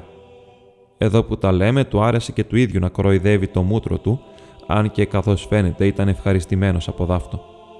Ιδιαίτερα έδειχνε την μύτη του που δεν ήταν και πολύ μεγάλη, μα εξαιρετικά λεπτή και γρυπή. «Πραγματικά ρωμαϊκή», έλεγε. «Μαζί με το προγούλι, σωστή φυσιογνωμία αρχαίο Ρωμαίο Πατρίκιο των χρόνων της παρακμής». Με τούτο φαίνεται πως καμάρωνε πολύ. Και να που αρκετά σύντομα, μετά την ανακάλυψη του τάφου της μητέρας του, ο Αλιόσα του ανακοίνωσε ξαφνικά πως θέλει να μπει στο μοναστήρι και πως οι καλόγεροι είναι πρόθυμοι να τον δεχτούν σαν δόκιμο. Εξήγησε ταυτόχρονα πως αυτό ήταν ένας διακαής πόθος και πως τον παρακαλεί να του δώσει την πατρική του ευχή. Ο γέρος ήξερε πια πως ο στάρε του Ζωσιμάς, που έσωζε την ψυχή του ζώντας στην σκήτη του μοναστηριού, είχε κάνει ιδιαίτερη εντύπωση στο σεμνό αγόρι του. «Τούτος ο στάρετς είναι βέβαια ο πιο τίμιος καλόγερος εκεί πέρα», πρόφερε αυτός αφού άκουσε σιωπηλά και σκεφτικά τον Αλιόσα, χωρίς όμως να εκπλαγεί καθόλου με την παράκλησή του. «Ώστε αυτού θες να πας, καλό μου αγόρι». Ήταν μισομεθυσμένος και ξαφνικά χαμογέλασε με το μακρουλό μεθυσμένο, πονηρό και πανύργο του χαμόγελο. «Μια φαντάσου, που λες σαν να το προαισθανόμουν πως έτσι θα τέλειωνε τούτη υπόθεση. Για εκεί τράβαγες. Τι να σου πω λοιπόν. Έχεις τις δυο σου χιλιαδούλες, να την αμέσως η πρίκα σου. Όμως εγώ, άγγελέ μου, ποτέ δεν θα σε εγκαταλείψω και θα δώσω όσα χρειάζονται στο μοναστήρι, αν μου ζητήσουν. Μα αν τύχει και δεν μας ζητήσουν, δεν υπάρχει λόγος να τους φορτωνόμαστε. Έτσι δεν είναι? Το ξέρω πως εσύ ξοδεύεις όσα λεφτά θα ξόδευε και ένα καναρίνι. 2 σπηριά την εβδομάδα. Ξέρεις, σε κάποιο μοναστήρι, κάτω από τον τοίχο του, υπάρχει κάποιος μαχαλάς που όλοι το ξέρουν πως εκεί ζουν μονάχα οι γυναίκες του μοναστηριού. Έτσι τις λένε εκεί πέρα. Καμιά 30 γυναίκες, αν δεν κάνω λάθος. Ήμουν εκεί πέρα και ξέρεις, είναι ενδιαφέρον. Στο είδος του εννοείται, έτσι για ποικιλία. Το μόνο κακό είναι πως ήταν όλο ντόπιο πράγμα. Γαλίδες δεν υπάρχουν καθόλου ακόμα, και όμως μπορούσαν να υπάρχουν τα μέσα νεάφθωνα. Μόλις το μάθουν, θα έρθουν κι αυτές. Όμως εδώ δεν υπάρχει τίποτα. Δεν υπάρχουν μοναστηριακές γυναίκες και οι καλόγεροι είναι καμιά 200. Τίμια πράγματα. Νηστεύουν. Το παραδέχομαι. Ώστε θέλεις να γίνεις καλόγερος. Κι όμως λυπάμαι να σ' αποχωριστώ, Αλιόσα, μα την αλήθεια σου λέω, το πιστεύεις? Σ' αγάπησα. Εδώ που τα λέμε, είναι μια καλή ευκαιρία και τούτη. Θα προσευχηθείς για μας τους αμαρτωλούς, γιατί βέβαια πολύ αμαρτήσαμε εδώ πέρα. Όλο αυτό σκεφτόμουν. Ποιος θα βρεθεί να προσευχηθεί καμιά φορά για μένα? Υπάρχει άραγε στον κόσμο κανένας τέτοιος άνθρωπος? Καλό μου αγόρι, σε αυτά τα πράγματα είμαι τρομερά κουτός. Κι όμως, όσο κι αν είμαι άμαθος, όλο σκέφτομαι, που και που δηλαδή, όχι και όλη την ώρα, είναι αδύνατο, σκέφτομαι, να ξεχάσουν οι διάβολοι να με μαγκώσουν με τους γάντζους τους και να με πάρουν μαζί τους όταν θα πεθάνω. Το λοιπόν κι εγώ σκέφτομαι. Γάντζοι? Και πού τους βρήκανε? Από τι είναι? Σιδερένι? Πού τους φτιάχνουν τότε? Μπας και έχουν κανένα εργοστάσιο? Που λες, εκεί στο μοναστήρι, ίσως να νομίζουν μερικοί πως η κόλαση λόγου χάρη έχει ταβάνι. Όμως εγώ είμαι έτοιμος να πιστέψω στην κόλαση, μονάχα χωρίς ταβάνι όμως. Έτσι γίνεται σαν πως πιο τελικάτη, πιο πολιτισμένη, λουθυρανική δηλαδή. Μα στο κάτω-κάτω το ίδιο δεν είναι αν έχει ή δεν έχει ταβάνι. Κι όμως αυτό είναι ακριβώς το καταραμένο το πρόβλημα. Γιατί αν τυχόν και δεν έχει ταβάνι, πάει να πει πως δεν έχει γάντζους. Και αν τυχόν δεν έχει γάντζους, πάει να πει πως όλα πάνε στράφη. Κάτι τέτοιο θα ήταν ακατανόητο. Ποιος λοιπόν θα με τραβήξει τότε με τους γάντζους? Γιατί αν δεν με τραβήξουν εμένα, ναι, τι θα γίνει πια? Πού είναι η δικαιοσύνη στον κόσμο? Θα έπρεπε να τους εφεύρουν αυτούς τους γάντζους, ειδικά για μένα. Μονάχα για μένα, γιατί αν ήξερες, Αλιόσα, τι έχω κάνει. Ντρέπομαι και να στα λέω.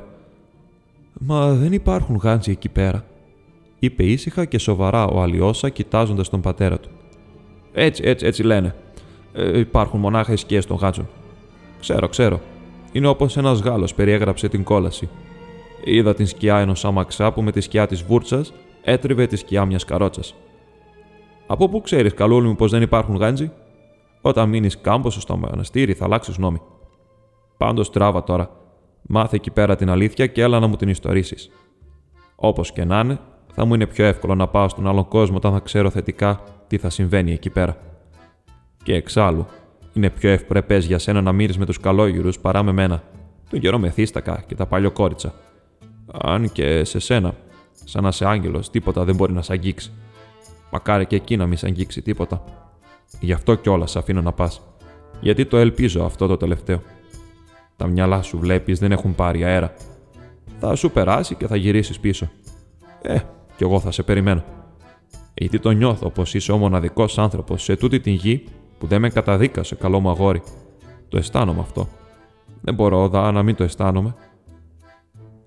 Κλαψούρισε κιόλας, ήταν συναισθηματικός. Ήταν μοχθηρός και συναισθηματικός.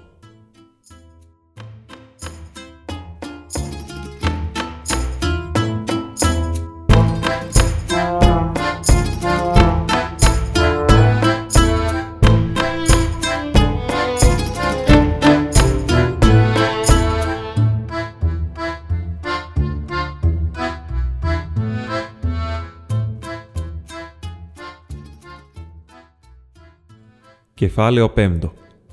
Οι Στάρετς. Ίσως να νομίσει κανείς από τους αναγνώστες πως ο νέος μου ήταν από φυσικού του αρρωστιάρης, εκστατικός, κακοφτιαγμένος, ένας οχρός οραματιστής, ισχνός και εξαντλημένος.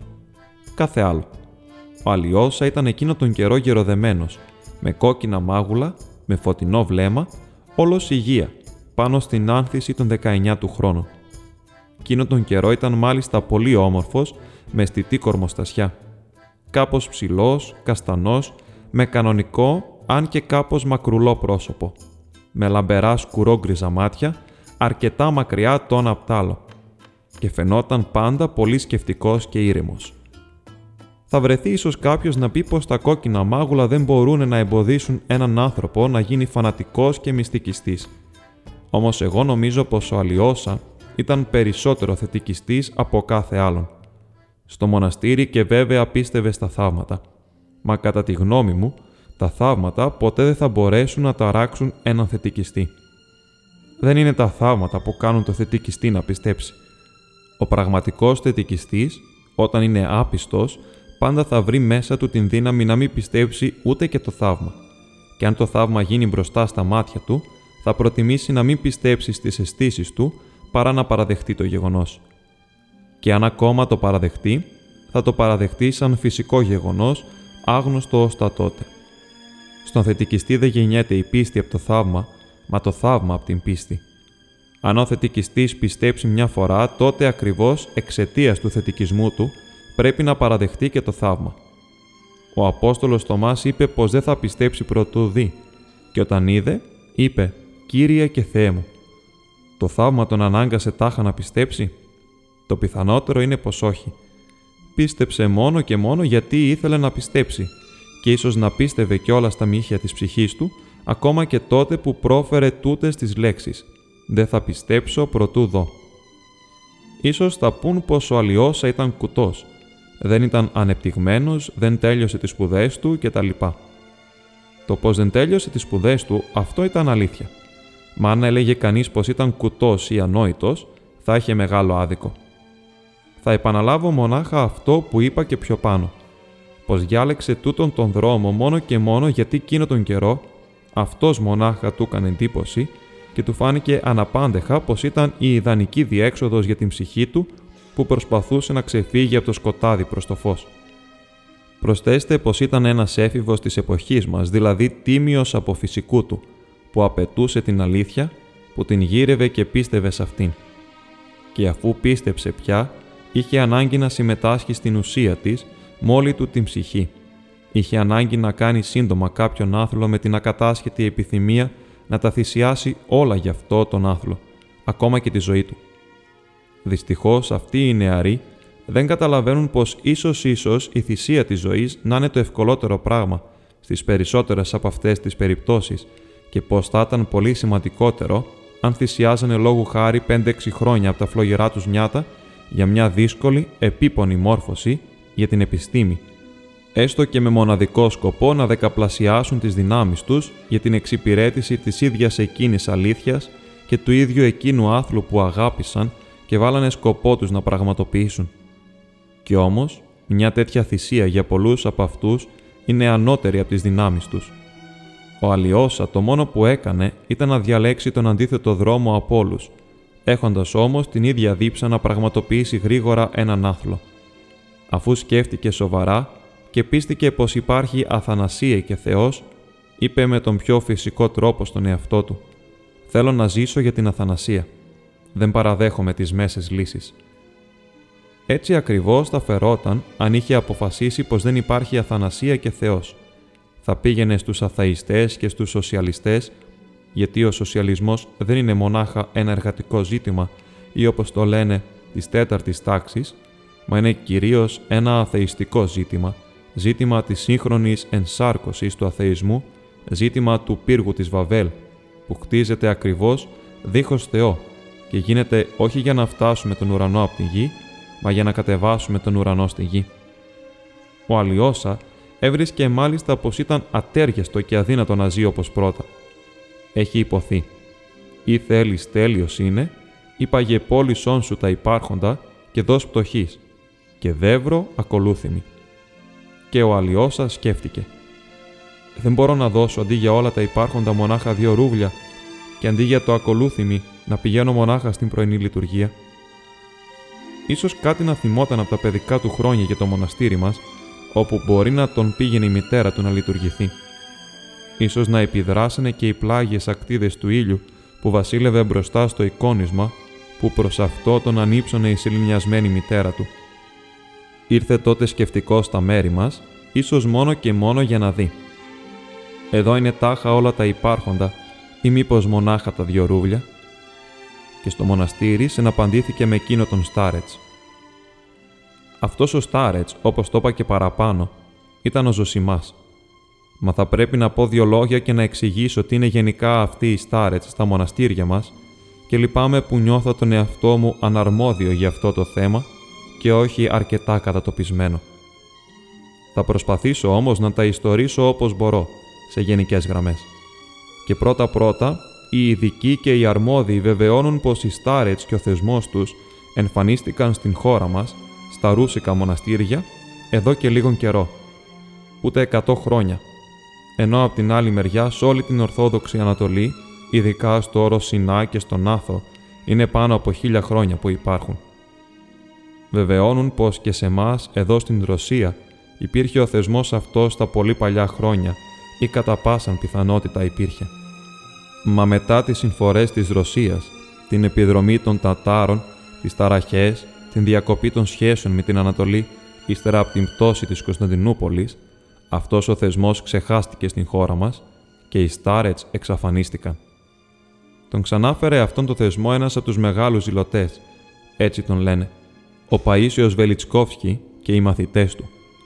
Μας και τώρα ακόμα, ύστερα από 100 σχεδόν χρόνια, υπάρχει σε πολύ λίγα μοναστήρια. Και μάλιστα κάποτε είχε υποστεί διωγμούς, γιατί θεωρήθηκε απαράδεκτος νεοτερισμός για τη Ρωσία. Ιδιαίτερα ανθούσε στο φημισμένο ερημητήριο Κοζέλσκα για Όπτινα. Πότε και ποιος τον έφερε στο δικό μας μοναστήρι δεν ξέρω. Υπήρχε όμως εκείνο τον καιρό ο τρίτος κιόλας διαδοχικά Στάρετς, ο πάτερ Ζωσιμάς. Μα κι αυτός βρισκότανε σχεδόν στα τελευταία του από την αδυναμία και τις αρρώστιες και δεν ξέρανε με ποιο να τον αντικαταστήσουν. Το ζήτημα ήταν σοβαρό, γιατί το μοναστήρι μας δεν φημιζόταν για κανέναν άλλο λόγο. Δεν είχε ούτε άγια λείψανα, ούτε θαυματουργά εικονίσματα. Δεν είχε ούτε καν σπουδαία παράδοση που να είναι συνδεδεμένη με την ιστορία του έθνους μας. Δεν αναφερόταν πουθενά πως έκανε κάποιον ιστορικόν άθλο ή πως πρόσφερε υπηρεσίες στην πατρίδα. Την ακμή και τη φήμη του, που έφτασε και στην τελευταία άκρη της Ρωσίας, την απόκτησε ακριβώς επειδή είχε τους Στάρετς, που για να τους δουν και για να τους ακούσουν, έρχονταν στα μέρη μας πλήθη ολόκληρα προσκυνητές από όλη την Ρωσία, από 1000 βέρστια μακριά. Τι είναι λοιπόν Στάρετς? Στάρετς είναι αυτός που σας παίρνει την ψυχή σας, την θέλησή σας στην δική του ψυχή και στην δική του θέληση. Εκλέγοντας τον Στάρετς σας, απαρνιέστε την θέλησή σας και την παραδίνετε σε αυτόν με την υποχρέωση της πλέρειας υπακοής, με πλέρια αυταπάρνηση. Αυτή την δοκιμασία, αυτό το τρομερό σχολείο της ζωής, ο απαρνούμενος τον εαυτό του το αποδέχεται θεληματικά, με την ελπίδα πως ύστερα από μακρόχρονη δοκιμασία θα νικήσει τον εαυτό του. Θα γίνει τόσο κύριος του εαυτού του με το μέσο της εφόρου ζωής υπακοής, που τελικά θα φτάσει πια στην απόλυτη ελευθερία, δηλαδή θα αλευθερωθεί από τον εαυτό του, αποφεύγοντας έτσι την μοίρα εκείνων που ζήσανε όλη τους την ζωή, δίχως ποτέ να βρουν τον εαυτό τους μέσα τους. Αυτός ο θεσμός των Στάρετς δεν είναι μια εφεύρεση θεωρητική, μα γεννήθηκε στην Ανατολή από την πείρα που στον καιρό μας ξεπερνάει κιόλας τα 1000 χρόνια. Οι υποχρεώσεις απέναντι στον Στάρετς δεν είναι απλά και μόνο η υπακοή που πάντα υπήρχε στα ρούσικα μοναστήρια μας. Εδώ πρόκειται για μια αδιάκοπη εξομολόγηση στον Στάρετς και για έναν αδιάρρηκτο δεσμό ανάμεσα στον εξουσιαστή και στον εξουσιαζόμενο. Διηγούνται λόγου χάρη πως μια φορά, στα πολύ παλιά χρόνια του χριστιανισμού, ένας τέτοιος δόκιμος έφυγε από το μοναστήρι του και πήγε σε άλλη χώρα, από την Συρία στην Αίγυπτο, χωρίς να εκπληρώσει κάποια δοκιμασία που του επέβαλε ο Στάρετς του. Εκεί, ύστερα από πολλούς και μεγάλους άθλους, αξιώθηκε τελικά να υποστεί μαρτύρια και να πεθάνει υπερπίστεως. Όταν η Εκκλησία κίδευε το σώμα του, θεωρώντας τον πια Άγιο, τότε ξαφνικά όταν ο διάκος αναφώνησε «Όσοι κατηχούμενοι εξέλθετε», το φέρετρο με το λείψανό του μάρτυρα ξέφυγε από την θέση του και πετάχτηκε έξω από τον ναό. Αυτό έγινε 3 φορές, ώσπου τελικά μαθεύτηκε πως αυτός ο Άγιος ασκητής είχε παραβεί τον όρκο υπακοής των Στάρετς του και είχε φύγει από αυτόν και γι' αυτό χωρίς την άφεση του Στάρετς δεν μπορούσε να συγχωρεθεί παρόλους τους μεγάλους του άθλους. Και μονάχα όταν φώναξαν τον Στάρετς και αυτός τον απάλαξε από τον όρκο υπακοής, μπόρεσε να γίνει η ταφή του. Φυσικά όλα αυτά είναι μονάχα ένας αρχαίος μύθος, να όμως και ένα γεγονός που δεν είναι πολύς καιρός από τότε που συνέβη. Ένας σύγχρονος μασκαλόγερος έσωζε την ψυχή του στον Άθο και ξαφνικά ο Στάρετς του τον διέταξε να φύγει από αυτό το μέρος που το είχε αγαπήσει σαν κάτι το ιερό, σαν ήσυχο λιμάνι όπου θα μπορούσε να ξαποστάσει η ψυχή του.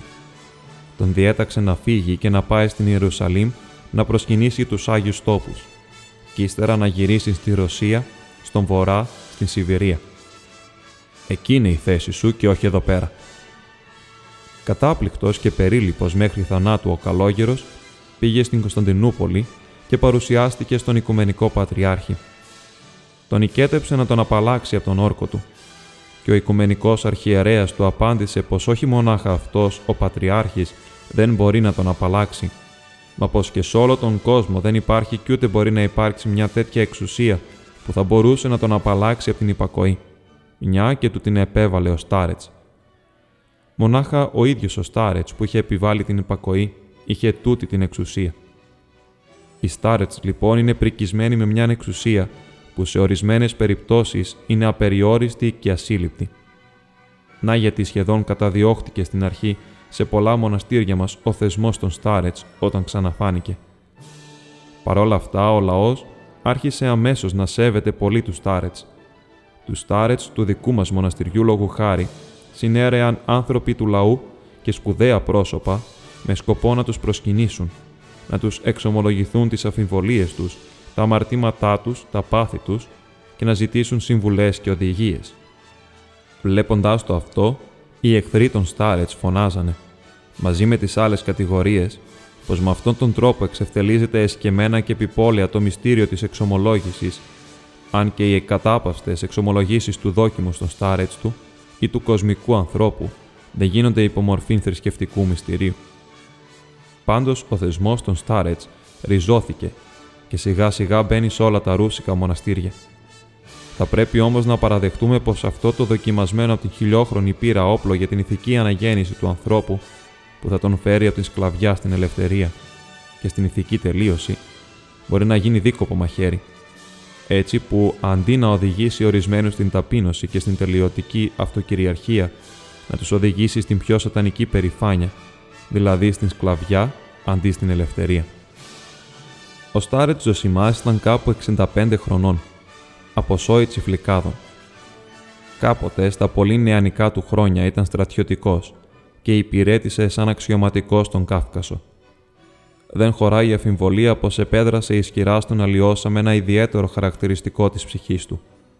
Ο Αλιόσα ζούσε στο ίδιο το κελί του Στάρετς, που τον αγάπησε πολύ και τον άφησε να μείνει μαζί του.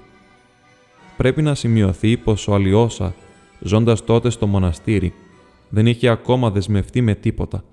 Μπορούσε να βγαίνει και να πηγαίνει όπου ήθελε, ακόμα και για μέρες ολόκληρες, και αν φόραγε το ράσο του, αυτό το έκανε επειδή το θέλε, για να μην ξεχωρίζει από κανένα στο μοναστήρι.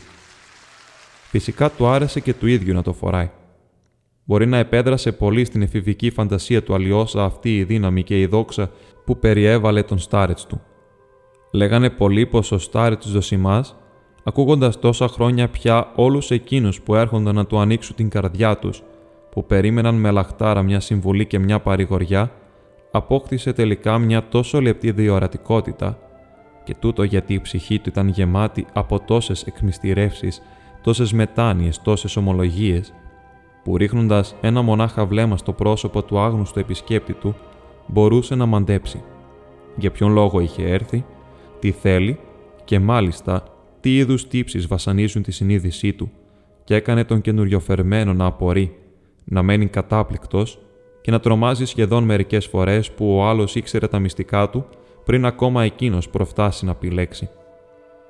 Ταυτόχρονα όμως, ο Αλιόσα παρατηρούσε πως πολλοί, όλοι πάνω κάτω, που μπαίνανε για πρώτη φορά στο κελί του Στάρετς για να του μιλήσουν, φοβισμένοι και ανήσυχοι, βγαίνανε σχεδόν πάντα με φωτεινό και χαρούμενο πρόσωπο, και η πιο σκυθροπή όψη μεταβαλόταν σε ευτυχισμένη. Στον Αλιόσα έκανε κατάπληξη και τούτο. Ο Στάρετς δεν ήταν καθόλου αυστηρός. Απέναντίας φερότανε σχεδόν πάντοτε πρόσχαρα. Οι καλόγεροι λέγανε πως βάζει στην καρδιά του εκείνον ακριβώς που είναι πιο αμαρτωλός και αγαπάει πιότερο από όλους εκείνον που αμάρτησε περισσότερο. Βρίσκονταν μερικοί καλόγεροι που τον μισούσαν και τον ζήλευαν και στα τελευταία ακόμα χρόνια της ζωής του. Μα αυτοί όσο πήγαινε και λιγόστευαν και σώπαιναν, αν και ανάμεσά τους ήταν και κάμποσα σπουδαία και φημισμένα πρόσωπα του μοναστηριού, όπως λόγου χάρη ένας από τους παλιότερους μοναχούς, εξαιρετικός νηστευτής και σιωπών. Μα η μεγάλη πλειονότητα ήταν πια αναφυσβήτητα με το μέρος του Στάρετς Ζωσιμά και πολλοί τον αγαπούσαν κιόλας με όλη την δύναμη της καρδιάς τους, φλογερά και ειλικρινά. Μερικοί είχαν δεθεί μαζί τους σχεδόν φανατικά. Αυτοί το λέγανε απερίφραστα, όχι και πολύ φωνακτά εδώ που τα λέμε, πως είναι Άγιος, πως γι' αυτό δεν χωράει πια αμφιβολία και προβλέποντας το σύντομο τέλος του, περιμένανε να γίνουν θαύματα που θα δόξαζαν όπου να είναι το μοναστήρι. Ο Αλιόσα πίστευε στην θαυματουργό δύναμη του Στάρετς το ίδιο τυφλά, όπως ακριβώς πίστευε και στο φέρετρο που πετούσε και έβγαινε από την εκκλησία. Έβλεπε πολλούς από εκείνους που έρχονταν με τα άρρωστα παιδιά τους ή με τους ηλικιωμένους συγγενείς και οικέτευαν τον Στάρετς να βάλει πάνω τους το χέρι του και να τους διαβάσει μια προσευχή. Να ξανάρχονται γρήγορα, μερικοί μάλιστα και την άλλη κιόλας μέρα, και να πέφτουν με δακρυσμένα μάτια στα γόνατα μπροστά στον Στάρετς, ευχαριστώντας τον γιατί γιάτρεψε τους δικούς τους. Ο Αλιόσα δεν ενδιαφερόταν αν επρόκειτο για θαύμα, ή αν η καλυτέρευση οφειλόταν απλώς στην φυσική εξέλιξη της αρρώστιας. Και τούτο γιατί πίστευε πια εντελώς την ψυχική δύναμη του δασκάλου του και θεωρούσε την δόξα του σαν δικό του θρίαμβο. Η καρδιά του σκυρτούσε ιδιαίτερα και το πρόσωπό του λαμποκοπούσε όταν ο Στάρετς εμφανιζόταν μπροστά στο πλήθος των προσκυνητών που τον περίμενε κάτω στην πόρτα της Κήτης. Τούτοι οι απλοί άνθρωποι συνέρεαν από όλη την Ρωσία με μοναδικό σκοπό να δουν τον Στάρετς και να πάρουν την ευλογία του. Τον προσκυνούσαν γονατιστή, κλαίγανε, φιλούσαν τα πόδια του και το χώμα όπου πατούσε. Στενάζανε. Οι γυναίκες ύψωναν προς αυτόν τα παιδιά τους, φέρνανε κοντά του άρρωστες, σεληνιασμένες. Ο Στάρετς μίλαγε μαζί τους. Τους διάβαζε μια σύντομη προσευχή, τους ευλογούσε και τους άφηνε να φύγουν. Τον τελευταίο καιρό είχε τόσο αδυνατήσει από τις κρίσεις της αρρώστιας του, που δεν είχε την δύναμη να βγει από το κελί του. Και οι προσκυνητές καμιά φορά περιμένανε στο μοναστήρι μέρες ολάκερες για να τον δουν. Ο Αλιόσα δεν απορούσε καθόλου που τον αγαπούσαν τόσο πολύ, που τον προσκυνούσαν γονατιστή και κλαίγανε από συγκίνηση. Έφτανε μονάχα να δουν το πρόσωπό του.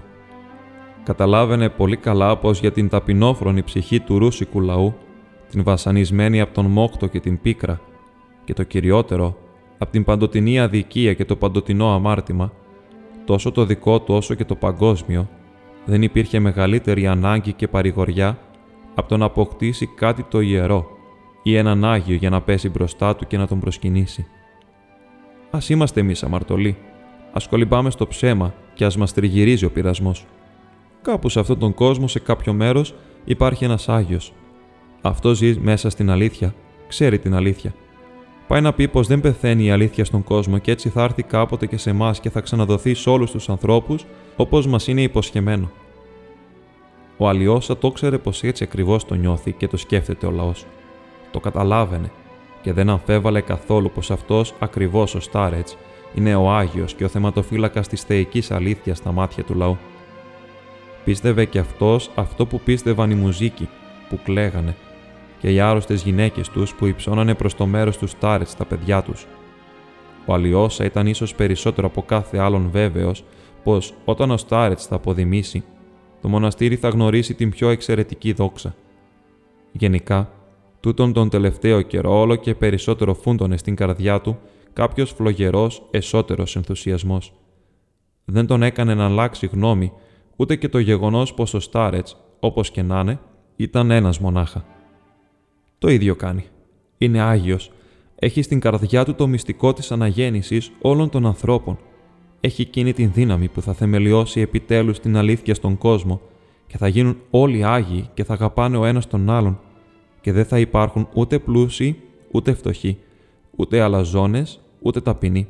Μα θα είναι όλοι σαν παιδιά του Θεού και θα έρθει η αληθινή βασιλεία του Χριστού. Να τι ονειρευόταν η καρδιά του Αλιόσα. Φαίνεται πως ο ερχομός των αδερφών του, που ως τα τότε δεν τους ήξερε καθόλου, έκανε μεγάλη εντύπωση στον Αλιόσα. Με τον αδερφό του, τον Δημήτρη Φιοντόροβιτς, συνδέθηκε πιο γρήγορα και πιο στενά παρά με τον άλλον, τον Ιβάν Φιοντόροβιτς, τον Ομομήτριο, παρόλο που ο πρώτος είχε έρθει αργότερα.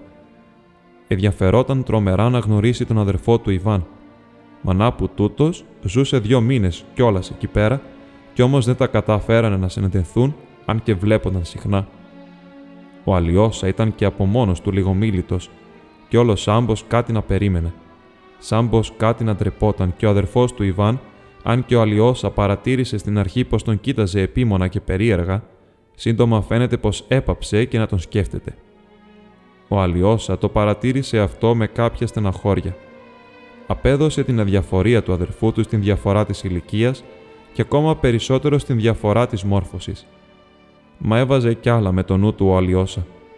Το ότι αδιαφορούσε σχεδόν γι' αυτόν και δεν νοιαζόταν καθόλου για την ζωή του, ίσως να προερχόταν και από κάτι άλλο, εντελώς άγνωστο στον Αλιόσα. Χωρίς κι αυτός να μπορεί να το εξηγήσει, του φαινόταν πως ο Ιβάν είναι απασχολημένος με κάτι εσωτερικό και σπουδαίο, πως θέλει να φτάσει σε κάποιο σκοπό, ίσως πολύ δύσκολο, έτσι που δεν μπορούσε να χάνει τον καιρό του μαζί του, και πως αυτό ακριβώς είναι η μοναδική αιτία που κάνει τον Ιβάν να τον κοιτάει αφηρημένα. Καμιά φορά ο Αλιόσα σκεφτόταν και τούτο. Μην υπήρχε τάχα κάποια περιφρόνηση για αυτόν τον ανοητούλη δόκιμο από μέρος του μορφωμένου αθεϊστή. Το ξέρε θετικά πως ο αδερφός του είναι αθεϊστής, μα κι αν ακόμα υπήρχε αυτή η περιφρόνηση, δεν θα μπορούσε να τον πειράξει. Κι όμως περίμενε με κάποια ταραχή που ούτε και ο ίδιος δεν μπορούσε να την εξηγήσει στον εαυτό του, τη στιγμή που ο αδερφός του θα δείχνε κάποια επιθυμία να τον πλησιάσει περισσότερο. Ο Δημήτρη Φιοντόροβιτς εκφραζόταν για τον αδερφό του Ιβάν με βαθύτατο σεβασμό. Μίλαγε για αυτόν με κάποιαν ιδιαίτερη κατάνοιξη. Από αυτόν έμαθε ο Αλιόσα όλες τις λεπτομέρειες εκείνης της σπουδαίας υπόθεσης που ένωσε τον τελευταίο καιρό τους 2 μεγαλύτερους αδερφούς του με έναν τόσο στενό και αξιοθαύμαστο δεσμό. Τις ενθουσιαστικές εκφράσεις του Δημήτρη για τον αδερφό του Ιβάν, ο Αλιόσα τις έβρισκε πολύ χαρακτηριστικές και για τούτο τον λόγο, επειδή ο Δημήτρη ήταν σχεδόν αμόρφωτος σε σύγκριση με τον Ιβάν και είχαν μια τόσο αντίθετη προσωπικότητα και τόσο αντίθετο χαρακτήρα, που ίσως να ήταν αδύνατο και να φανταστεί κανείς δυο πιο ατέριαστους ανθρώπους. Εκείνον ακριβώς τον καιρό πραγματοποιήθηκε η συνάντηση, ή για να το πούμε καλύτερα, η οικογενειακή συνάθρηση όλων των μελών αυτής της ατέριαστης φαμίλιας στο κελί του Στάρετς που είχε τόση επίδραση στον Αλιόσα. Η αφορμή αυτής της συνάθρησης ήταν, αν το καλοσκεφτεί κανείς, φτιαχτή. Εκείνον ακριβώς τον καιρό οι διαφωνίες για την κληρονομιά και τα περιουσιακά ζητήματα ανάμεσα στον Δημήτρη Φιοντόροβιτς και στον πατέρα του, τον Φιόντορ Παύλοβιτς, έφτασαν καθώς φαίνεται στην πιο μεγάλη οξύτητα. Οι σχέσεις τους κατάντησαν αφόρητες. Νομίζω πως πρώτος ο Φιόντορ Παύλοβιτς, και μου φαίνεται έτσι στα αστεία, έριξε την ιδέα να μαζευτούν όλοι στο κελί του πάτερ Ζωσιμά και έστω και χωρίς να ζητήσουν την άμεση μεσολάβησή του, να τα συμφωνήσουν με κάποια μεγαλύτερη ευπρέπεια, μια και μονάχα το αξίωμα και η προσωπικότητα του Στάρετς θα μπορούσε να τους επιβληθεί και να έχει πάνω τους συμφιλωτική επίδραση. Ο Δημήτρη Φιοντόροβιτς, που δεν είχε πάει ποτέ του στον Στάρετς και που ούτε καν τον είχε δει, σκέφτηκε φυσικά πως θέλουν να τον φοβήσουν κάπως με αυτόν. Μα επειδή και ο ίδιος κατηγορούσε τον εαυτό του για τα πολλά απότομα φερσίματά του στους καυγάδες με τον πατέρα του τον τελευταίο καιρό, δέχτηκε την πρόκληση. Εδώ θα πρέπει να σημειώσω πως αυτός δεν ζούσε στο σπίτι του πατέρα του όπως ο Ιβάν Φιοντόροβιτς, μα χώρια, στην άλλη άκρη της πολιτείας.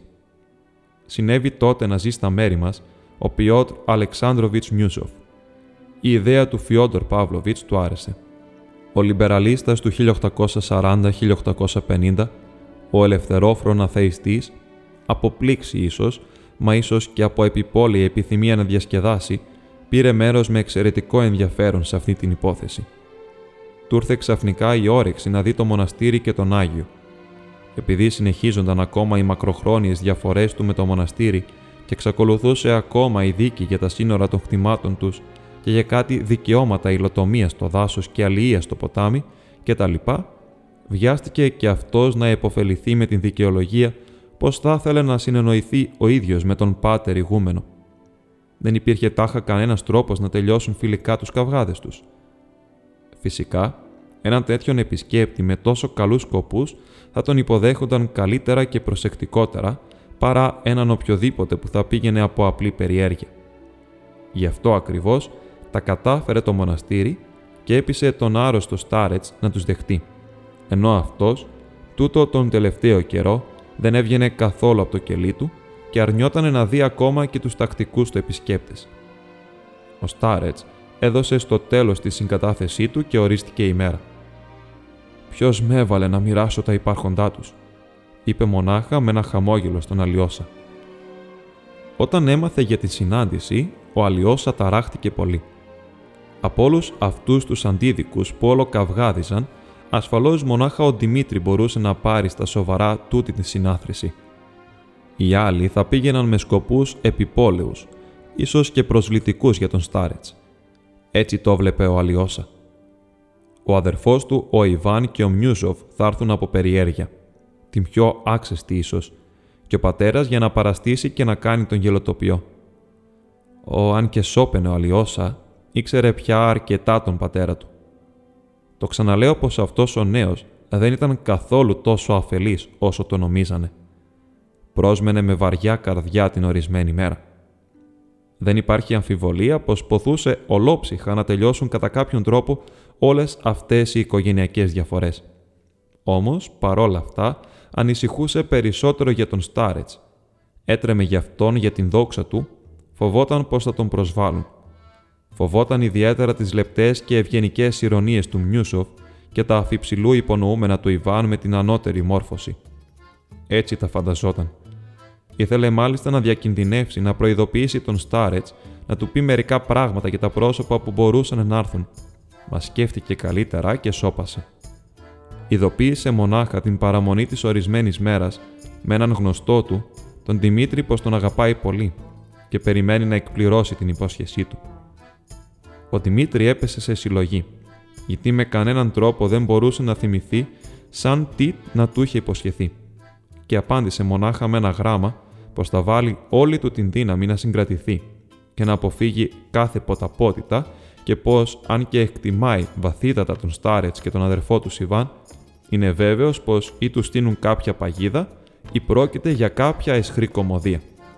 Παρ' όλα αυτά, θα προτιμήσω να καταπιώ τη γλώσσα μου παρά να δείξω ασέβεια στον Άγιο Μοναχό που εσύ τον σέβεσαι τόσο πολύ. Τέλειωνε ο Δημήτρη το γραμματάκι του. Τούτο το γράμμα δεν έδωσε και πολύ κουράγιο στον Αλιόσα.